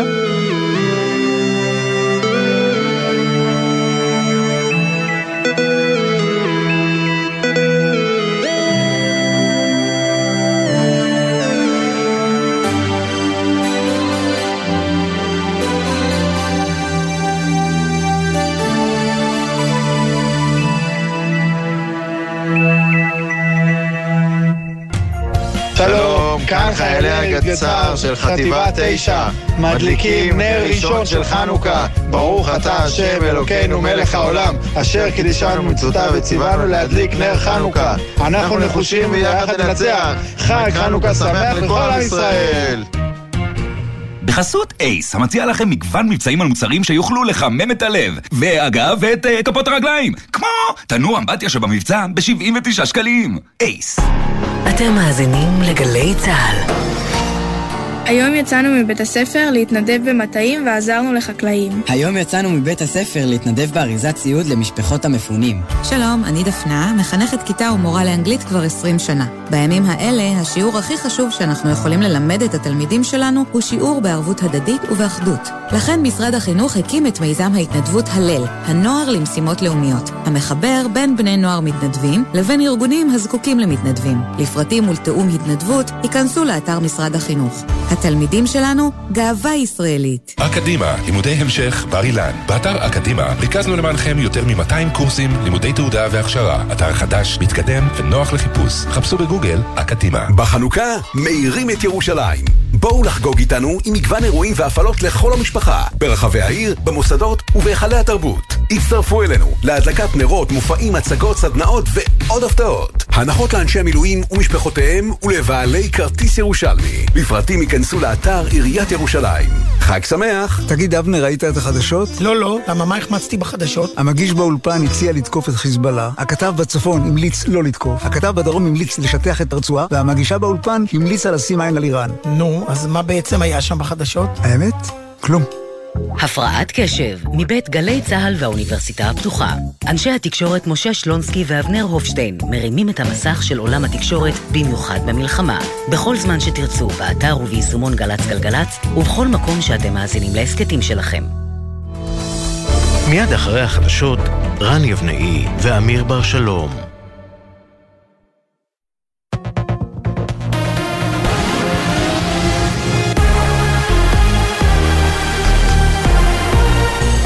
גלי צהל השעה 6, שלום רב באולפן יולי רובינשטיין עם מה שקורה עכשיו. ראש הממשלה נתניהו בשיחה עם חיילי תותחנים במילואים בצפון. אם חיזבאללה יבחר לפתוח במלחמה כוללת, הוא יהפוך את ביירות ודרום לבנון לעזה ולח'אן יונס. אני מתרשם מהרוח האדירה שישנה כאן, ואני מציע גם לאויבים שלנו שישימו לב לרוח הזאת. כי אם חיזבאללה יבחר לפתוח במלחמה כוללת, אז הוא במו ידיו יהפוך את ביירות ודרום לבנון לעזה ולח'אן יונס. אנחנו נחושים להביא את הניצחון ונעשה את זה בעזרכם. מדבריו הביא כתבנו המדיני יניר קוזין. היום קיים נתניהו הערכת מצב בצפון עם שר הביטחון גלנט והרמטכ"ל הלוי. כתבנו בצפון אדר גיציס מוסר שאחר הצהריים נקבע מותו של חקלאי בן 60 שנפגע מטיל נ"ט סמוך למושב מתת בגליל העליון. בתגובה בוצע ירי ארטילרי לעבר השטח שממנו נורא הטיל. תמה הלווייתו של רב סמל במילואים מאור גרשוני, בן 24, מפקד לוחם בגדוד 8173, חטיבת עציוני, שנפל אתמול בקרב ברצועת עזה. הוא נטמן בבית החולים הצבאי ביוקנעם. אחותו מעיין ספדה לו. אני מסרבת להאמין שלא אראה אותך יותר. גיבור שלי, אהבת חיי, מלח הארץ. אני אוהבת אותך ותמיד אהבתי. לא אפסיק לאהוב. אחותך הקטנה. בבית העלמין בכפר סבא הובא למנוחות לפני כשעה רב סמל מתקדם במילואים עדי שני, בן 39 מצור יצחק, לוחם פלסר באגד לוגיסטי 6036 שנהרג בקרב בצפון הרצועה. הוא הותיר אחריו בת זוג ו3 בנות. אשתו ליאור נפרדה ממנו. אהבתי אותך ברגע הראשון שראיתי אותך, למרות שנלחמתי בזה בהתחלה. שהיית הכי טוב, האיש הכי יפה שהכרתי, מבפנים ומבחוץ. אתה היית היעלום שבכתר, אתה היית קונצנזוס, כל מי שהכיר אותך אהב אותך. מאות ליוו בדרכו האחרונה את סמל ראשון אלמנאו עמנואל פלקה, לוחם ביחידת דובדבן שהובא למנוחות בבית העלמין בקריית גת. פלקה, בן 22 בנופלו, נפצע שלשום בקרב בדרום רצועת עזה, הוא מת מפצעיו. משפחתו החליטה לתרום את איבריו. אחיו נועם ספד לו. ביקשת תמיד שנהיה חזקים, במיוחד גם במצבים כאלה. ככה רצית שזה יהיה. תמיד אמרת על הגנת המולדת הזאת, ארץ שההורים שלנו חלמו עליה. עדה שלמה שחלמה והגשימה חלום. תמיד עשית טוב. בשקט, בצניעות, בענווה. יהי זכרם ברוך. צהל ושב"כ חיסלו 2 בכירים במערך המודיעין של חמאס בעזה. אחד מהם, עבדל עזיז רנטיסי, לקח חלק בתכנון טבח 7 באוקטובר, וחוסל בתוך חמ"ל מרכזי של מודיעין חמאס. בחמ"ל שהותקף רוכזה תמונת התצפיות מכל הרצועה, והוא שימש נכס אסטרטגי משמעותי לניהול הלחימה. בתקיפה חוסל גם פעיל נוסף במערך התצפיות באחד מגדודי ח'אן יונס. ידיעה שמסר כתבנו הצבאי, דורון קדוש. ברקע אישור הקבינט המדיני-ביטחוני להגדיל את כמות הדלק הנכנס לרצועה, חברת הקבינט השרה מירי רגב אומרת ביומן הערב בגלי צהל, יש שם 2 מיליון איש שצריכים לטפל בהם. תראה, הצבא הישראלי מעולם תמיד היה הצבא הכי מוסרי בעולם. אני אומרת כרגע, בסופו של דבר אתם רואים את התמונות של התושבים בעזה, נלחמים על מים ונלחמים על אוכל. זה לא שיש שם 2 מיליון איש שצריך לטפל בהם. אנחנו לא רוצים שיש שם משבר הומניטרי, כי זה חלק מהלגיטימציה. התחזית למחר מעונן חלקית, תחול עלייה בטמפרטורות. גשמים מקומיים צפויים בלילה בצפון הארץ ולאורך מישור החוף. אלה החדשות שעורכת נועה מיכאלי.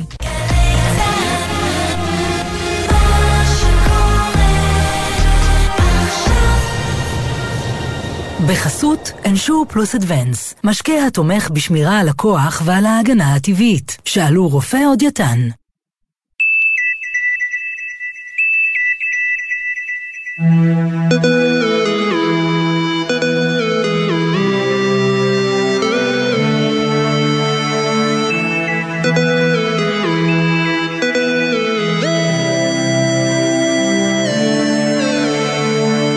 יומן הערב, סיכום חדשות היום.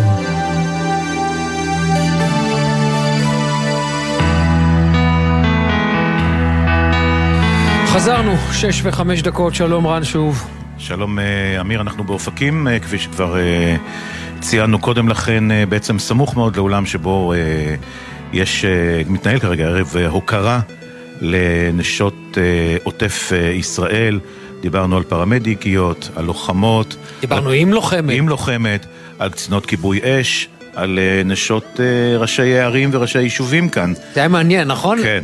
במיוחד השאלה האחרונה. כן, שאלה הייתה מאוד מעניינת. לא, תראה, כולנו היו צריכות להגיד שהן הולכות לישון עם אנשים אופטימיים, מנהיגי ציבור אופטימיים. אבל לא כולם הולכות לישון עם נמצאים. נכון, אבל אתה ראית, אנחנו רדיו ונתאר למאזינים, איך כולן זזו בחוסר נוחות לשאלה הזאת לגבי האופטימיות. כן, תשמע, צריך לגייס המון משאבים, המון אנרגיה בשביל להיות אופטימי בימים אלה, אבל אין לנו שום ברירה. זה המצב כרגע. אנחנו אומרים עכשיו שלום לדני דיין, יושב ראש יד ושם. שלום דני, ערב טוב. דני, אנחנו רוצים לשוחח איתך על אנטישמיות בארצות הברית, אבל אתה יודע, זה כותרת גדולה מדי, כי כולנו ראינו את הדיון הזה בקונגרס האמריקני, ואנחנו רואים את, אתה יודע, נשיאת אולי האוניברסיטה הכי יוקרתית בעולם, לא יכולה לומר שקריאה להרוג יהודים זה אנטישמיות. כן, תראה, מה להגיד לך שאנחנו מתרזעים? כן, בהחלט כן, אבל אני לא לגמרי מופתע. אני חוזר, הייתי כאן לפני פחות משבועיים, הייתי בסבב האוניברסיטאות הכי יוקרתיות בחוף המזרחי של ארצות הברית, בקולומביה, ב-NYU, באוניברסיטת פנסילבניה, שאחת מן הנשיאות שלהם מופיע בשמוע ההובלל הזה. וחזרתי באמת מצוטט. חזרתי מתוך הבנה שהתהליך הזה שוב לא חדש. הוא התחיל כבר לפני 5, אולי אפילו 10 שנים, לטיפוח עמדות שהן גם שמיות, גם קורות לחיסולה של מדינת ישראל. התהליך הזה, הסרטני, אני משתמש במילה, צובר תאוצה. דני, אתה נשמע קצת לא טוב מבחינה איכות שידור, טכנית, אולי תנסה לשנות איזשהו מיקום ככה. בסדר גמור. בכל אופן, אני חוזר ואומר שכמה שהדברים מזעזעים ומטלטלים, הם לא מפתיעים. אנחנו נמצאים בהמשך של תהליך שהתחיל לפני 5 או 10 שנים, ואז לא ננקטו הצעדים כדי לעצור אותו, ועכשיו זה צוואר, הגענו לשלב לסטייג' 2, לשלב השני של התהליך הסרטני הזה. עכשיו הצעדים שנדרשים כדי לעצור את זה הם חמורים יותר, ואם לא יעצרו את זה עכשיו, נגיע לשלבים יותר גבוהים שהם יהיו סופנים, אבל אתם יודעים מה, הם יהיו סופנים למוסדות האקדמיים בארצות הברית. דני, מי נפגשת שם בעצם באוניברסיטאות? נפגשתי לנשיאת אוניברסיטת פנסילבניה, אותה גברת, הנשיאה ש... בשימוע לא יוצאים מפיה את המילים ש... היא לא הצליחה. ג'נוסייד של יהודים הוא בניגוד לכללים של האוניברסיטה. נפגשתי עם הרקטור של אוניברסיטת קולומביה ועם מנהיגים אחרים, אבל אולי מה שנתן לי אופטימיות מסוימת ותקווה היא שפגשתי גם סטודנטים יהודים, ומצד אחד היה מדכא מאוד לשמוע כיצד הם מרגישים מנודים בקמפוסים שלהם, מצד שני פגשתי חבר'ה צעירים, בנים, גברים ונשים חדורי מוטיבציה וגאווה יהודית שלא מוכנים לוותר. דני, אני עוצר אותך לרגע. דובר צה"ל מתיר לפרסום עוד שמות של שני חללים. דורון קדוש, אתה איתנו. כן, שלום לשניכם. לפני זמן קצר הותרו לפרסום שמותיהם של שני חללי צה"ל שהודעה נמסרה לבני משפחותיהם. רב סמל ראשון במילואים גל מאיר אייזנקוט, בן 25 מהרצליה, לוחם בגדוד 699 בחטיבת המילואים 551 שנפל בקרב בצפון רצועת עזה. גל מאיר אייזנקוט, זיכרונו לברכה, הוא בנו של הרמטכ"ל לשעבר וחבר קבינט המלחמה, רב אלוף במילואים גדי אייזנקוט. מיד נספר עליו עוד כמה דברים, אבל שם נוסף שהותר לפרסום לפני זמן קצר, רב סמל מתקדם במילואים יונתן דוד דייץ', בן 34 מחריש, לוחם בגדוד הסיור 6623 בחטיבת המילואים 55, הוא נפל בקרב בדרום רצועת עזה בפאתי חן יונס. נגיד בנוגע לבשורה על נפילתו של בנו של הרמטכ"ל לשעבר גדי אייזנקוט, אז גל מאיר אייזנקוט, זיכרונו לברכה, הוא בן 25 מהרצליה, התגייס לשייטת 13, עשה את המסלול שלו ביחידת מגלן, הוא חובש במקצועו, כאמור חובש במילואים, בחטיבה 551, והוא נהרג במהלך הבוקר הזה בסריקות שהכוח שלו עשה באזור שייח זייד בפאתי מחנה הפליטים ג'באליה. ככל הנראה הם מצאו שם פיר מנהרה ממולכד, והפיר הזה, מה שהיה בתוכו יותר נכון, התפוצץ עליהם. גל נפצע באורח קשה מאוד, פונה לבית החולים אסותא באשדוד ושם נקבע מותו. נגיד שהבשורה המרה הזו הגיעה אל האב גדי אייזנקוט בזמן שהוא היה במפקדה הקדמית של האוגדה, של אוגדה 162. הוא קיבל את ההודעה על כך מראש מטה האוגדה שידע על המקרה בזמן אמת והגיע לבשר לו עליה. כאמור, הלוחם השני, רב סמל מתקדם במילואים יונתן דוד דייץ', זיכרונם לברכה, יהי זכרם ברוך. אמן. דורון, חדשות רעות, קשות, שפשוט אין מה לומר. כן, דני דיין, אנחנו חוזרים אליך. תודה דורון. שמעת כמונו את הבשורה התיוב הזאת. השיחה שניהלנו עד כה הופכת קצת חסרת תכלית, חסרת טעם. אני מכיר היטב את הרמטכ"ל גדי אייזנקוט וכאב את כאבו, ואין מילים, כדי לנחם, אבל זה כמובן רק דוגמה שאצלנו בני משפחותיהם של המנהיגים הולכים בראש, לפחות במקרה הזה כמובן, והכאב גדול על נפילתו של בנו של גדי. בהחלט. דני, תודה, ותודה על הרגישות גם. תודה לכם. דיין דיין, יושב ראש יד. תודה, בשורות טובות. כן, אנחנו נחזור רגע על השמות. רס"ר במילואים גל מאיר אייזנקוט, בנו של הרמטכ"ל לשעבר גדי אייזנקוט, בן 25 מהרצליה, לוחם בגדוד 699 של עוצבת האש, נפל בקרב, שמענו עכשיו מדורון, מפיר ששם מתפוצץ. ורב סמל מתקדם במילואים יונתן דוד דייץ', בן 34 מחריש, לוחם בגדוד הסיור 6623 מחוד החנית, הוא בן 55, הוא נפל בקרב בדרום רצועת עזה. כן, אנחנו ממשיכים באותו עניין, כמובן הלחימה בעזה והחטופים. שלום ליניב יעקב, אח של יאיר יעקב, החטוף והדוד של הילדים יגיל ואור שכבר שבו לישראל. שלום. שלום רב. מה שלום הילדים? מה שלום יגיל ואור? ילדים פיזית בריאים ושלמים, הם איתנו, הם נמצאים אמנם באילת, גם מירב, בת הזוג של העיר, חזרה, בריאה ושלמה.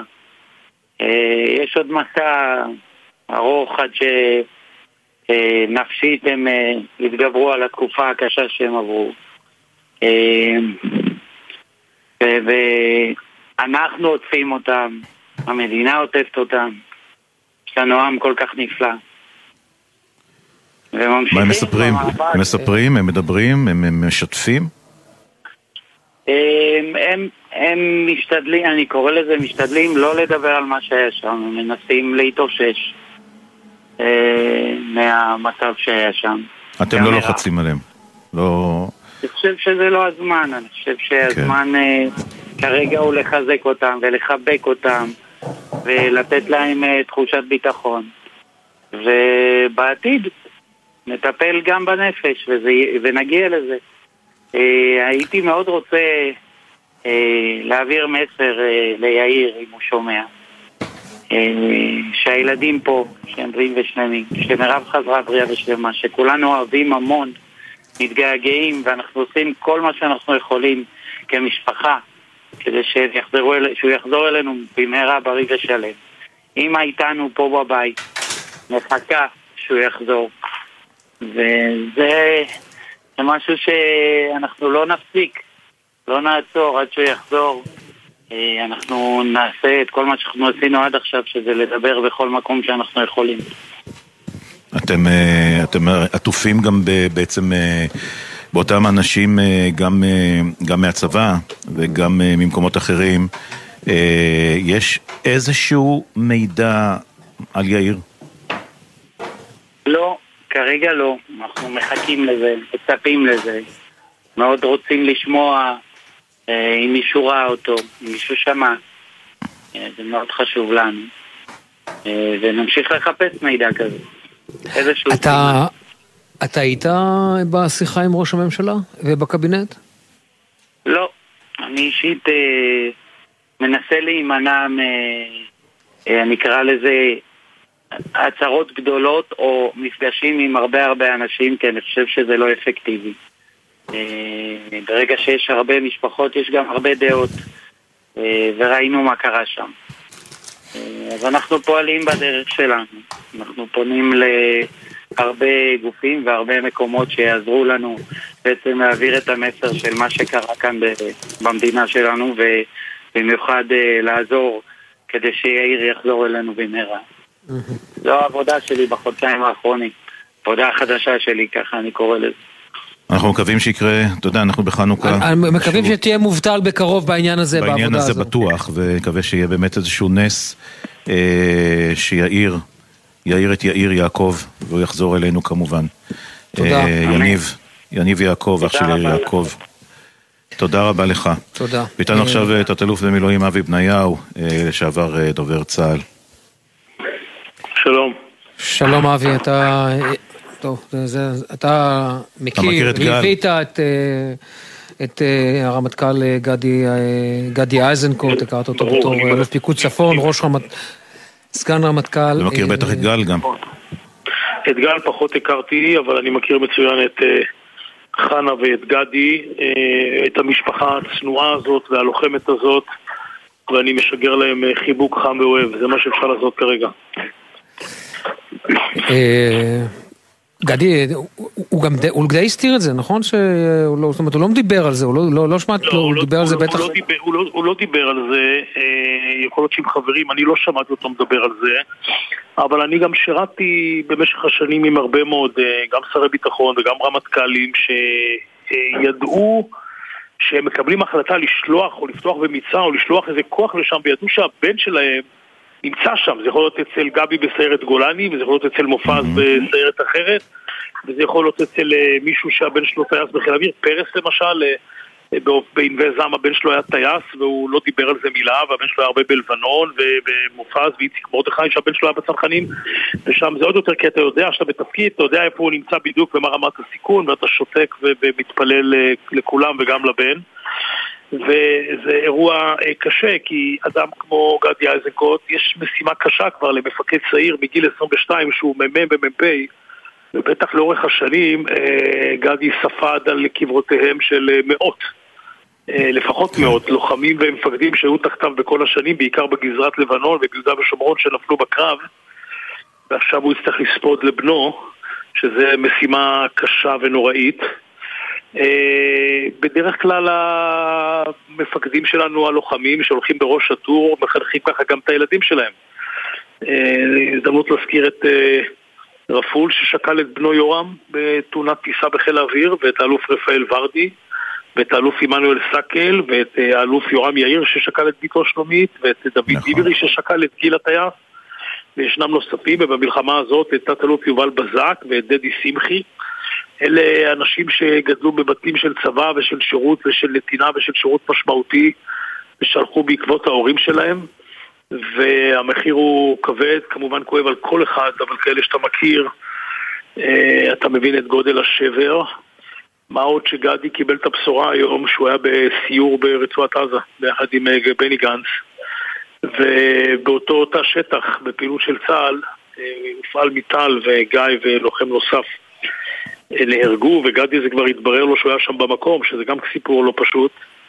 אמרו לו שהבן שלו, אלוף נדב פדן דומני, סיפר לו שהבן שלו נפצע ושהוא צריך לנסוע הביתה, אבל גדי כבר הבין עם החושים שלו והניסיון, והוא היה צריך לספר לחנה רעייתו ולמשפחה.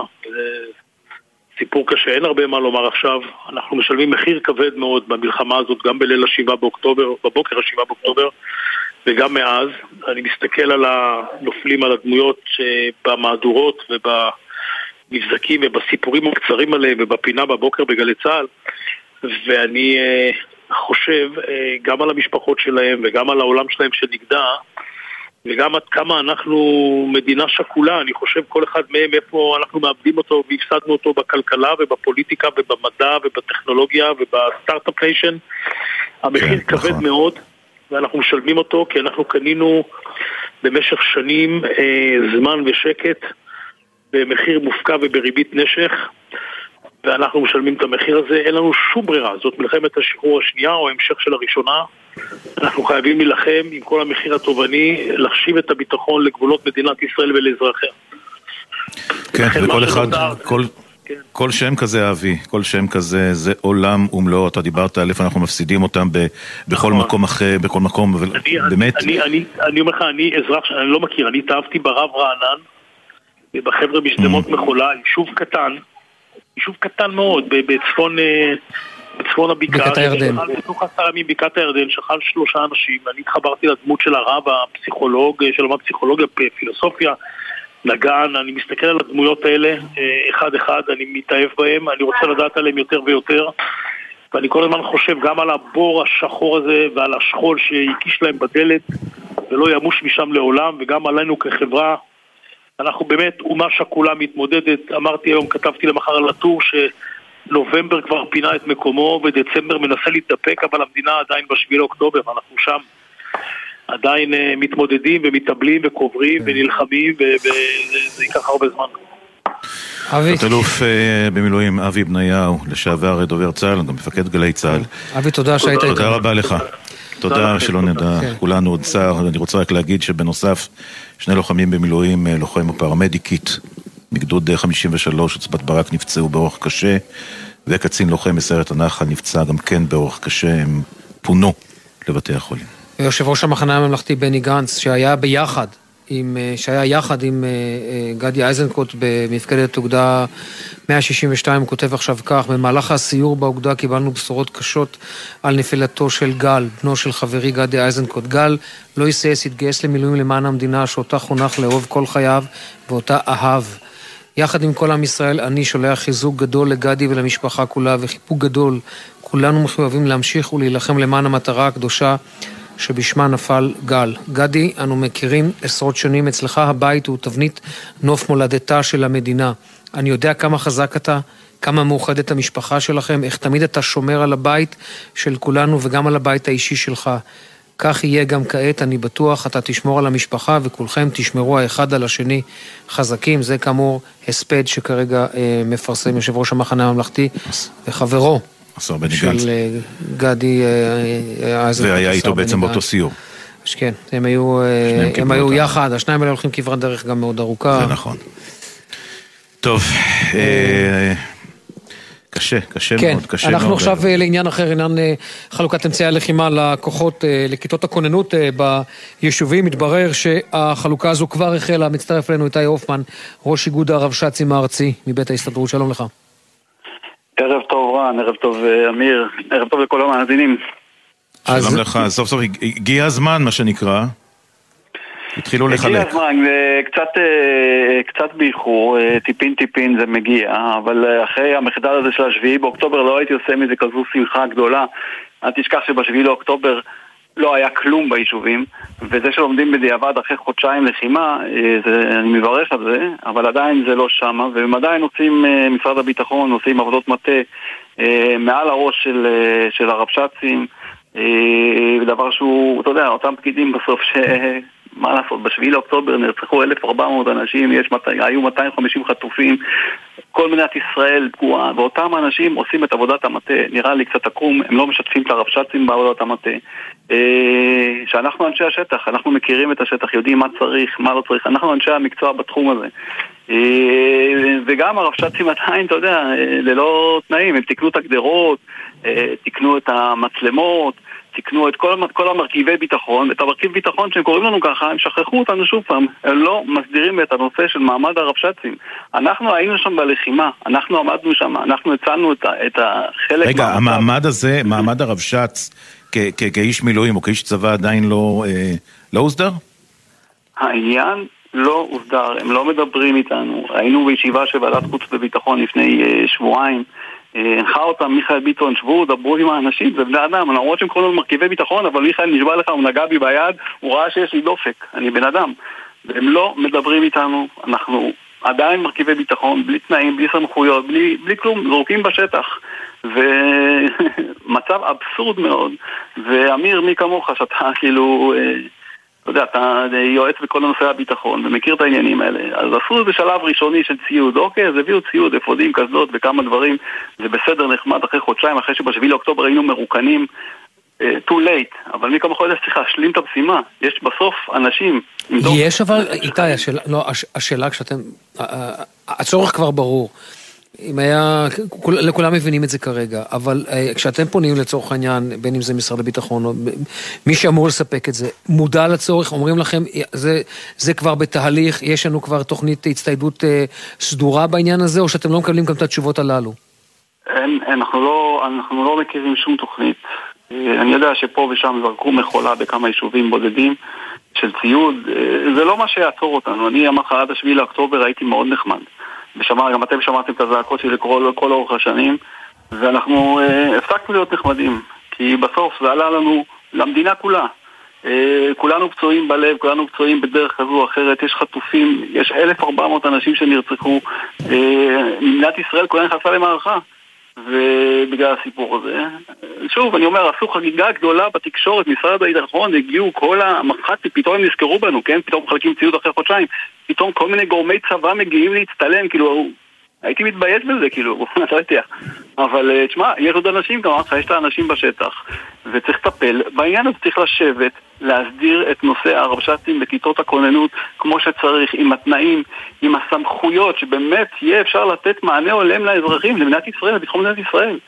וזה הזמן, כן, וזה לא קורה, את הקריאה שלך מכאן אנחנו כמובן מקווים ששומעים מקבלי ההחלטות ואלה שבעצם צריכים ליצור את הדבר הזה. זה לא נשמע לי איזושהי בעיה גדולה כל כך, זה בסופו של דבר. ואני שוב אומר, זה בסוף זה אותם אנשים שקשלו כישרון חרוץ בשביעי באוקטובר, שהשאירו אותנו ערומים, בלי כלום, הם אלה שכרגע יושבים שם ומנסים לנהל את הדבר הזה. איפה נשמע דבר כזה? ואם אני יכול להגיד דבר אחרון, אני רוצה באמת להודות לכל הרבש"צים, סגני הרבש"צים, כיתות הכוננות שכרגע בצפון, ביהודה ושומרון, בדרום, בכל הגזרות, בכל הגבולות, נלחמים ועושים עבודת קודש עם מה שיש ועם התנאים שיש, באמת שאפו גדול. כן. איתי הופמן, ראש איגוד הרבש"צים הארצי מבית ההסתדרות, תודה רבה לך. ומקווה שהדברים האלה באמת יסתדרו כמה שיותר מהר צריך. תודה, ערב טוב. ראש הממשלה בנימין נתניהו מפרסם גם הודעת אבל לחנה וגדי אייזנקוט, סער ואני, שבורי לב על נפילתו של בנכם גל, אנחנו בוכים איתכם, מחבקים אתכם, גל היה לוחם אמיץ וגיבור אמיתי, הם שולחים את התנחומים למשפחה, העם עוטף אתכם באהבה ובהכרת תודה היום מתמיד. מה גדול הכאב, מה עמוק הצער, ממשלת ישראל ואזרחי ישראל אבלים יחד איתכם, גיבורינו לא נפלו לשווא, נמשיך ללחם עד לניצחון. כך ראש הממשלה נתניהו. כן, אנחנו נצטרף עכשיו מעבר ממש חד למופע שנמצא כרגע ממש בצדו השני שלה, בקיר הזכוכית שלנו. כן, מאחורי. להתפל הכרתית ולהירדם, אני קראתי לו בשם ואמרתי לו, תקשיב, אנחנו עושים עכשיו דיל, אני ואתה, אתה משתמש בכל הכוחות שלך. אנחנו שומעים את עדותה של אחת הפרמדיקיות שטיפלה בפצוע ביום השבעה באוקטובר. כל פעם שהתערפל הכרתית, אפילו במעט הומור, אמרתי לו, היי, הבטחת לי. ואני היום מדריכת פרמדיקים, ואני מחנכת קודם כל תהיו בני אדם, אחר כך תהיו מטפלים. ובאותו יום אני רק הייתי שליחה, לא הצלתי חיים, אבל הייתי שם ברגע שבן אדם היה צריך עוד בן אדם. ואני העברתי אותו הלאה לפרמדיק נוסף ואמרתי לו, היי, אתה הבטחת לי, והוא הפריח לי נשיקה מתוך המסכת חמצן, והייתי בטוחה שאלה הרגעים האחרונים שלו, וקיבלתי הודעה מאחותו איזה שבוע וחצי, אחר כך הייתי בטוחה שהיא תשלח לי פרטים לשבעה, והיא אמרה לי שהוא שרד, ושהוא חי. באותו יום אני לא ידעתי בכמה סכנה אני הייתי. אנחנו תמיד אומרים שבטיחות היא קודמת לכל, ואם אין בטיחות, אבל באותו יום ידענו שלא בטוח, ועדיין אנשים היו צריכים אותנו. כל נסיעה הלוך ושוב לעבור את הגופות ולראות את החיים באיזשהו שלב, זה כבר לא היה המוות, זה היה החיים שאיבדנו. דווקא היום בחנוכה, ואני לא אגזול את זמנה של חברתי היקרה, אבל בחנוכה אנחנו מדליקים את חנוכיה נמוך. בכוונה, מתוך החושך, כדי שהאור יעלה. אני ממש מקווה שכולנו פה נזכה שהאור יאיר את החיים שלנו. אמן, אמן.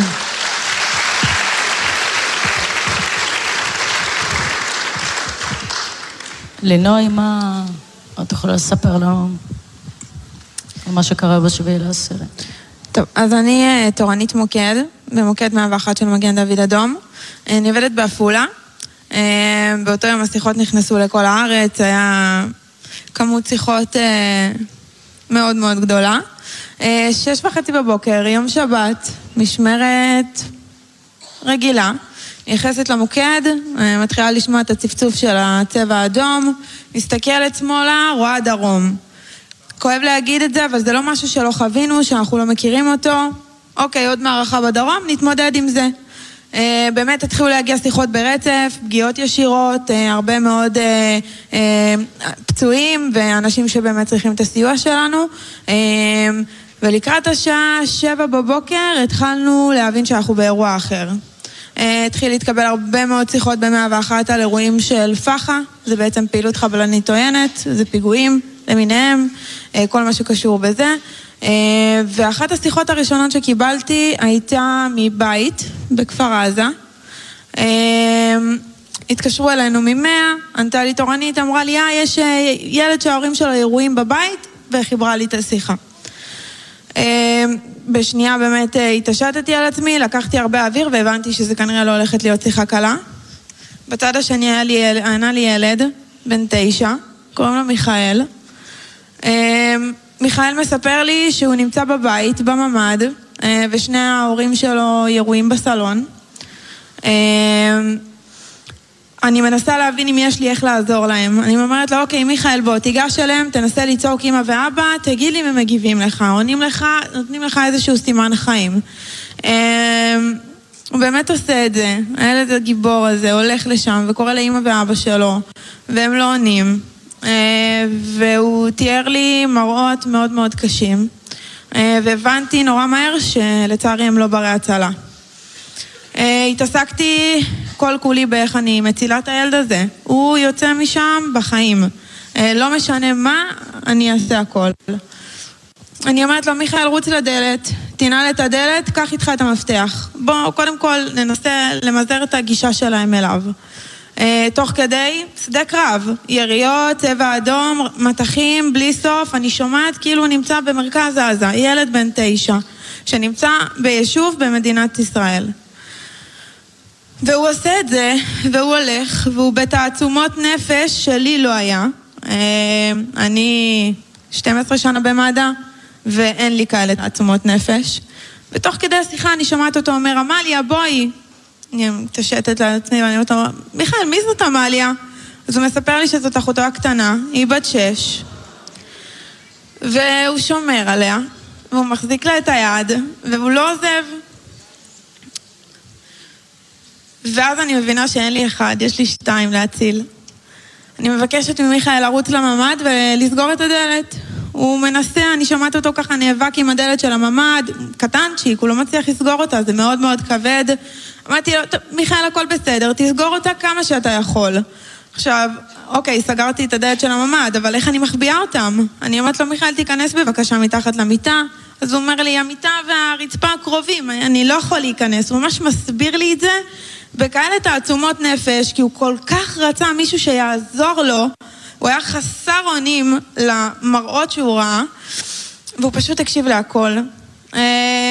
שמתי רגע את השיחה על השטק, ממש כמה שניות, ניסיתי להתאפס עם עצמי, להבין מה אני עושה מכאן. עלה לי לראש ארון, אמרתי לו, מיכאל, יש לך ארון בממד? אז הוא אמר לי, כן, יש ארונית עם בגדים. אמרתי לו, בסדר, מיכאל, קח את אמליה, תחזיק אותה חזק חזק ביד, תכניס אותה לארון, ואתם לא יוצאים עד שאנשים טובים באים. וכל פעם שאתה מפחד, סליחה.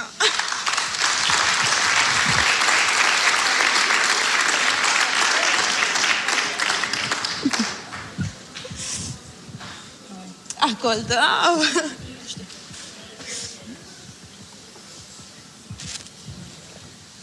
זה בסדר. וכל פעם שאתה מפחד, אתה מחייג 101, ואני מבטיחה לענות לך. והילד הגיבור הזה יושב 14 שעות בארון, עד שבאו להציל אותו, יחידת יהלומה, מדהימים. וזאת עדותה של לינוי אלעזרה ממד"א, שניהלה בעצם שיחה מהממ"ד, זאת אומרת, בממ"ד, עם מיכאל בן 9 שמתגורר בכפר עזה, ומנסה לעודד אותו, תוך כדי הירי של המחבלים בחוץ.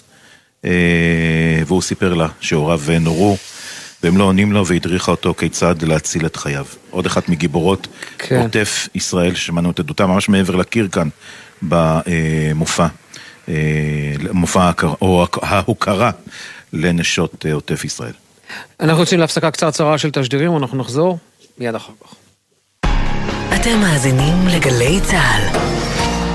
היום יצאנו מבית הספר להתנדב במטעים ועזרנו לחקלאים. היום יצאנו מבית הספר להתנדב באריזת ציוד למשפחות המפונים. שלום, אני דפנה, מחנכת כיתה ומורה לאנגלית כבר 20 שנה. בימים האלה, השיעור הכי חשוב שאנחנו יכולים ללמד את התלמידים שלנו הוא שיעור בערבות הדדית ובאחדות. לכן משרד החינוך הקים את מיזם ההתנדבות הלל, הנוער למשימות לאומיות, המחבר בין בני נוער מתנדבים לבין ארגונים הזקוקים למתנדבים. לפרטים ולתאום התנדבות, ייכנסו לאתר משרד החינוך. התלמידים שלנו, גאווה ישראלית. בחנוכה, מאירים את ירושלים. בואו לחגוג איתנו עם מגוון אירועים והפעלות לכל המשפחה, ברחבי העיר, במוסדות ובהיכלי התרבות. הצטרפו אלינו להדלקת נרות, מופעים, הצגות, סדנאות ועוד הפתעות. הנחות לאנשי המילואים ומשפחותיהם ולבעלי כרטיס ירושלמי. בפרטים ייכנסו לאתר עיריית ירושלים. חג שמח! עמיתי מועדון חבר, מותגי הרכב של פריסבי בהטבות בלעדיות במיוחד לכם. רנו, ניסן, אינפיניטי, ויזי וצ'רי. רק עד 15 בדצמבר בכל אולמות התצוגה. לפרטים כוכבית 6020 או באתר מועדון חבר. בתקווה לימים שקטים יותר במהרה. זה הכל בשבילך. חבר. מאחורי השמות, בוקר טוב ישראל חולקת כבוד לנרצחים ולנופלים. תמיד עם חלומות משוגעים, חיוך ממזרי וחולצה להחלפה. וחלמה לעזור לילדים עם מוגבלויות באמצעות תרפיה עם כלבים. מפעל חייו היה הרפת. בכל בוקר נספר משהו קצר, פרט מידע, אירוע או חוויה שישפכו אור על מי שהיו ואינם עוד. בני משפחה וחברים המעוניינים לחלוק עמנו בסיפורים ובתמונות מוזמנים לעשות זאת באמצעות הדואר האלקטרוני. זיכרון @glz.co.il. מאחורי השמות, מדי יום ביומן הבוקר של גלי צהל עם אפי טריגר. עכשיו בגלי צהל, רן יבנאי ואמיר בר שלום. חזרנו, עכשיו 6:38 דקות, אנחנו עם... באופקים קודם כל, נמצאים באופקים, ואנחנו רוצים לדבר עם שושנה כהן, בעלת משק חקלאי, משפחתי, מושב יבול. לא רחוק מפה, שלום שושנה. שלום, ערב טוב. קודם כל, מה אתם מגדלים? אנחנו מגדלים עגבניות שרי בחממות. אוקיי. זה הדבר שאני אוהב לאכול, תודה לך. גם שזה לא נראה לך, זה הדבר שאני אוהב לאכול. אוקיי, ספרי לנו כמה פרי נשאר על העץ, על השיח, סליחה, זה שיח. כן, בוא נגיד אולי אפילו עשירית לא. אפילו עשירית לא. אנחנו מגדלים, כן, אנחנו מגדלים 120 דונם עגבניות שרי. מתוכם אנחנו קוטפים אולי 10 דונם. אז תארו לכם ששאר הדונמים הלכו לטמיון. הלכו כבר או שניתן עדיין להציל? זה על חזור? לא ניתן להציל, אנחנו עקרנו את השתילים ואנחנו מקווים שנוכל בעוד בינואר או פברואר לשתול מחדש, כדי שבאפריל-מאי יהיו לנו עגבניות שנוכל לשווק לשוק. כלומר, זה שנה עבודה מבחינתכם? אנחנו לא, אף פעם אנחנו לא אומרים שזה עבוד. אנחנו החקלאים, יש לנו תקווה בלב. אנחנו עובדים קשה, והתקווה שלנו היא שבסופו של דבר האתגרים שעומדים למולנו התמוגגו, ומישהו יעזור לנו, ואנחנו גם נעזור לעצמנו. לא נתקלתם אף פעם במין אתגר כזה גדול, אף פעם לא היה. כמה זמן אתם מתגוררים במושב יבול? 42 שנה.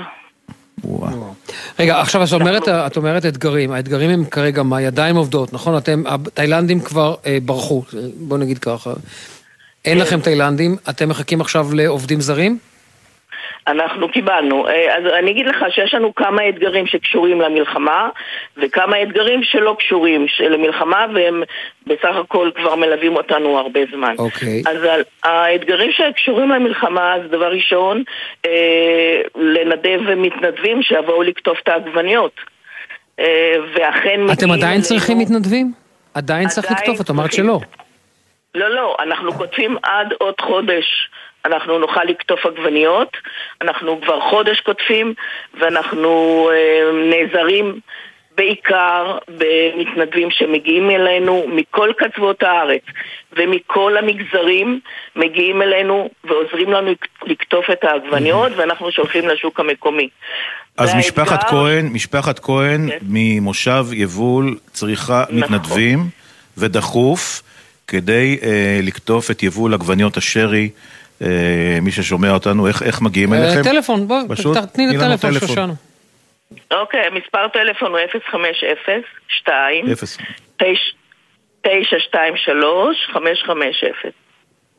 0502-923-550. אוקיי. אני חוזר, 0502-923-550. שושנה כהן תקבל אתכם לעבודה בהתנדבות כדי לסייע להם במשק, משק הגדול צריך להגיד. רק עוד, כן, אנחנו רק שאלה ממש אחרונה, את אומרת שקיבלתם עובדים זרים, יש לכם כרגע עובדים שיש לעונה הבאה? יש לנו עובדים זרים מאפריקה ואנחנו מקבלים גם בשבוע הבא, אבל ברשותכם אני רוצה לעמוד על שני קשיים שיש לחקלאי ישראל ללא קשר למלחמה. קודם כל מחירי המים הגבוהים שאנחנו משלמים, שהם ללא ספק הגבוהים בעולם. הדבר שני, האגרות שאנחנו משלמים על כניסה של כל עובד זר לארץ, שלצערנו שר האוצר לשעבר יאיר לפיד הטיל את זה עלינו, ואף אחד לא מוכן להוריד את זה מאיתנו. אני מניח שזה עוד יישמע. בכל מקרה, תודה רבה לך שושנה כהן. תודה, ואני מעריך שתקבלי כמה טלפונים כמובן. תודה רבה. אנחנו חוזרים לבמה. נועה קירל עכשיו שנמצאת על הבמה שם בערב ההוקרה. בואו נשמע.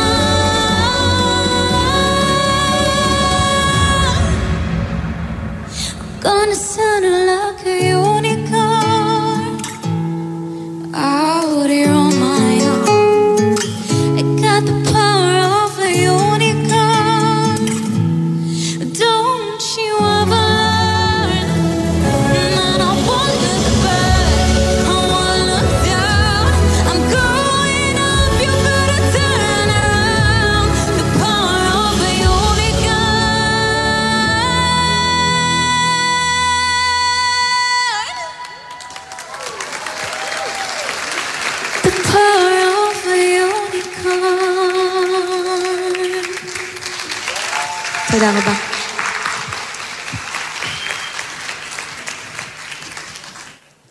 לא רק זמרת פנומנלית, היא גם אחת השגרירות הטובות שיש לנו בעולם. מגיע לה. גבורת הנשים חוצה מגזרים ועדות. פגשנו בה בקו הראשון ללחימה וגם בעורף. שמענו עליה בפריפריה ובמרכז. יהודים וערבים, דתיים וחילונים. ובשבועות האחרונים נחשפנו ליוזמות מדהימות בעורף. חמל אזרחי יהודי ערבי ברעת, חמלים ביישובים הדרוזים, חמלים של נשים חרדיות ועוד ועוד יוזמות מעוררות השראה של נשות ישראל בכל מקום ובכל זמן. אז נכון שהחושך ירד על ישראל לפני כחודשיים. אבל כששומעים על כל הנשים המעוררות ההשראה, הלב מתמלא בתקווה ואמונה שהשמש עוד תזרח ותעבור עלינו. קבלו את ירדנה הרזי.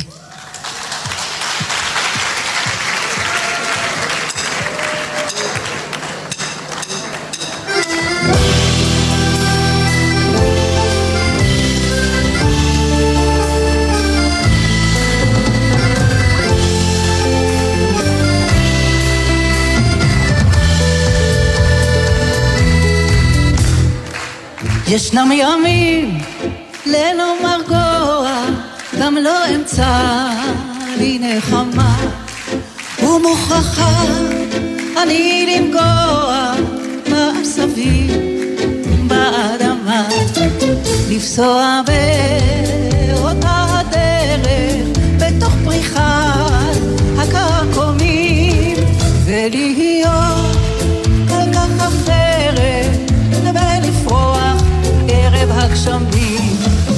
התפילה אשא או אלי אלי, ותראה לי שוב את משולי, או אלי אלי, התפילה אשא שהשמש תבוא עליי ותיקח אותי אל המסע.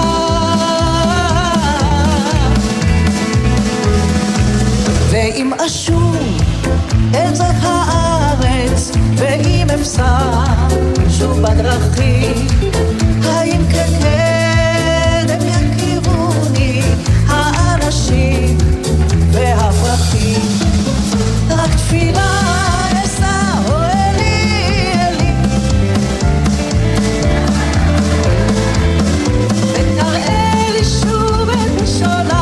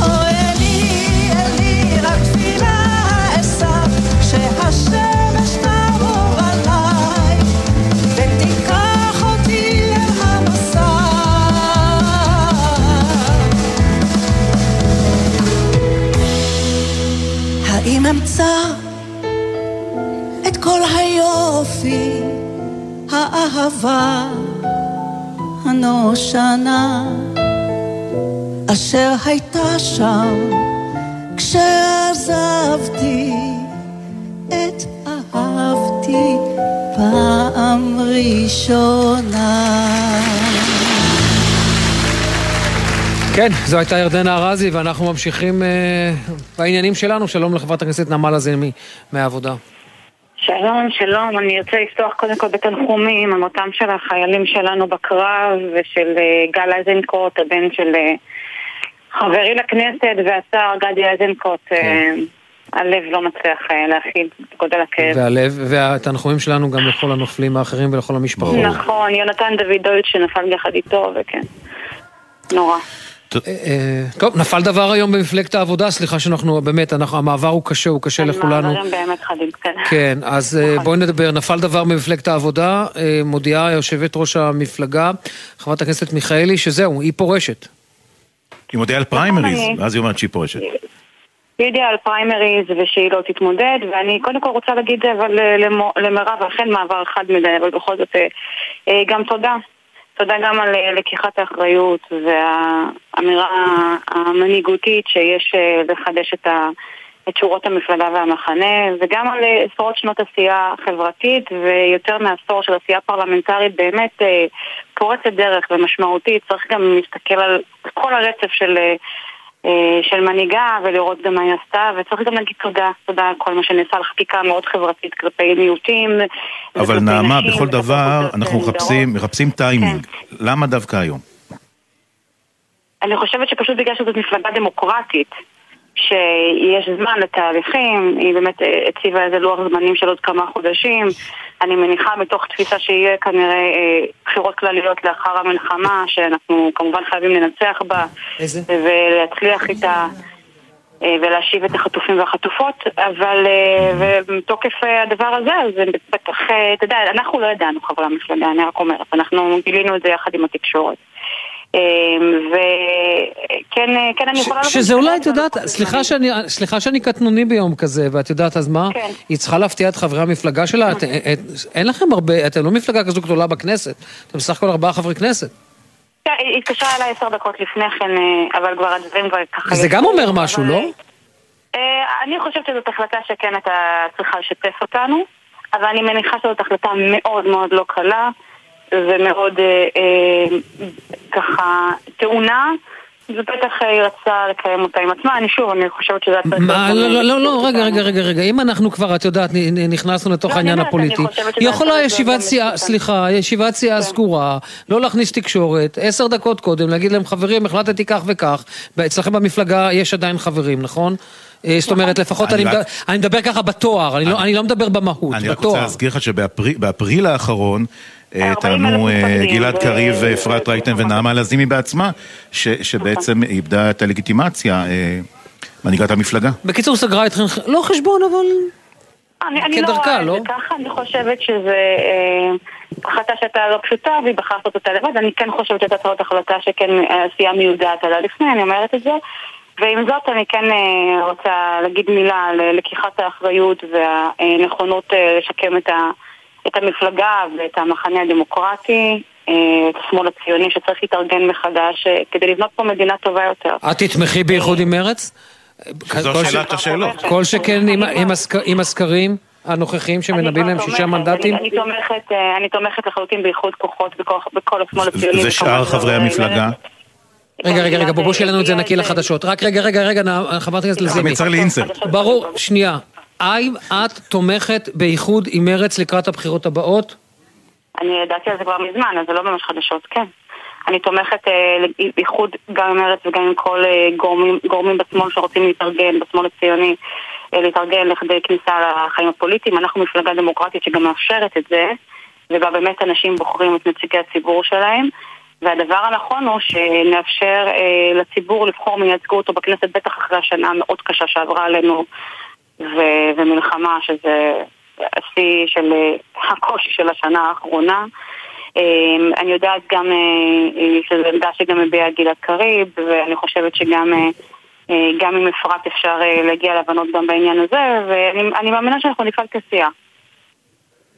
נפעל כסיעה כדי לחדש את השורות, כדי לייצר הליך דמוקרטי שגם קורא להגיע אלינו, ואני מקווה מאוד שגם זה יהיה התחדשות לא רק למפלגה, אלא גם לישראל שאנחנו רוצים ורוצות לראות כאן.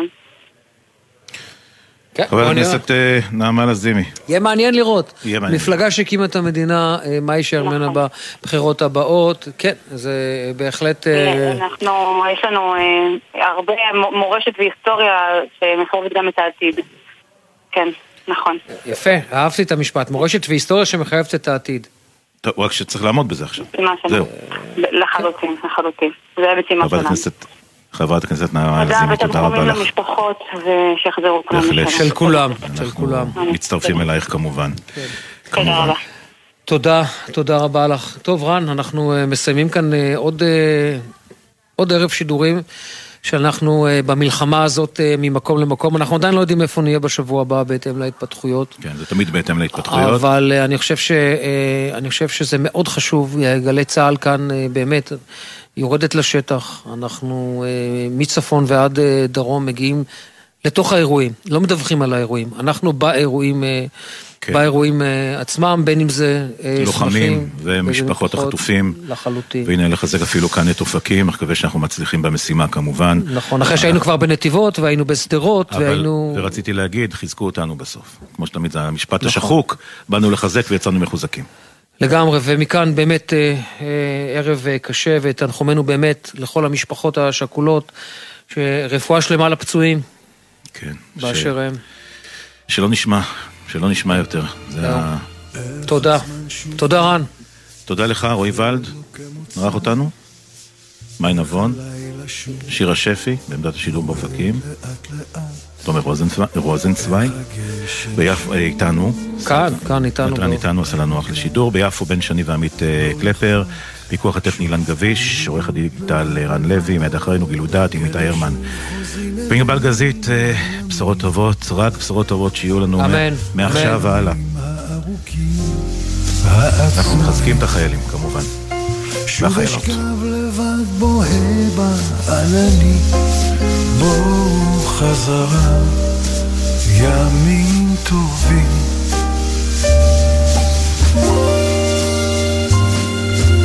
השמיים מתכסים בים צבאי, והשמש מציירת עיגולים, העיניים מאירות כמו פנסים, מישהו בחוץ דורך על העלים, כלם שוב חוזרים אלינו הימים,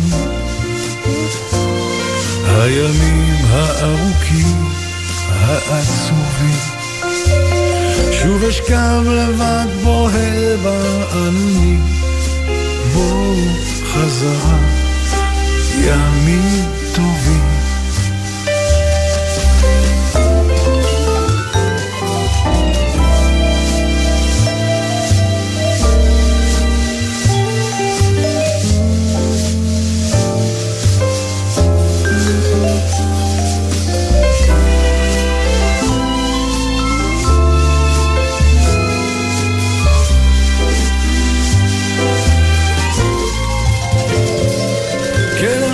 חוזרים אלינו הימים,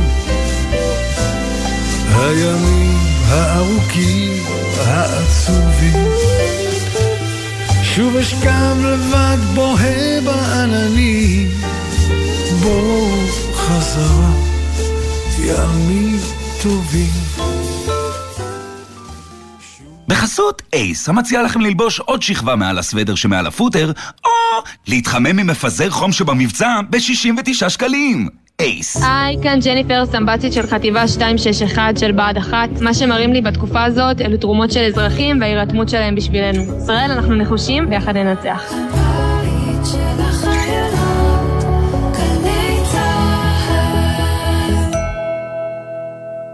זו העונה של קטיף העדרים.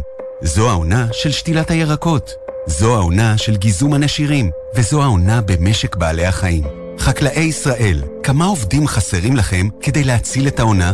ספרו לנו על צורכי המשק שלכם, ואנחנו במשרד החקלאות נדאג לכם לידיים עובדות. מלאו עכשיו טופס באתר המשרד. יחד נציל את העונה ויחד ננצח. מגיש משרד החקלאות ופיתוח הכפר. גם בתקופה זו מפעל העלייה אינו פוסק לרגע, וישראל מתברכת באלפי עולים חדשים שמגיעים ארצה. כמו כולנו, ואולי יותר, גם העולים זקוקים ליד מחבקת ולאוזן קשבת. שימו לב לעולים החדשים וכוונו אותם למוקד של משרד העלייה והקליטה, מסיוע ממשלתי ועד לתמיכה נפשית וליווי לעסקים, בכל שעה, בכל מקום ובמגוון שפות. כוכבית 2994, משרד העלייה והקליטה ומערך ההסברה הלאומית. אקדימה, לימודי המשך בר אילן. באתר אקדימה ריכזנו למענכם יותר מ-200 קורסים, לימודי תעודה והכשרה. אתר חדש, מתקדם ונוח לחיפוש. חפשו בגוגל אקדימה. הימים הללו ימים קשים לכולנו. חשוב שתדעו, אתם לא לבד. הלילה בחצות, הפסיכולוגית הקלינית ציפי גון גרוס מזמינה אתכם לשיחות משותפות אל תוך הלילה. מרגישים צורך לדבר? תוכלו ליצור קשר במספר 03-681-3344. אתם לא לבד. הלילה בחצות, גלי צהל. מיד אחר.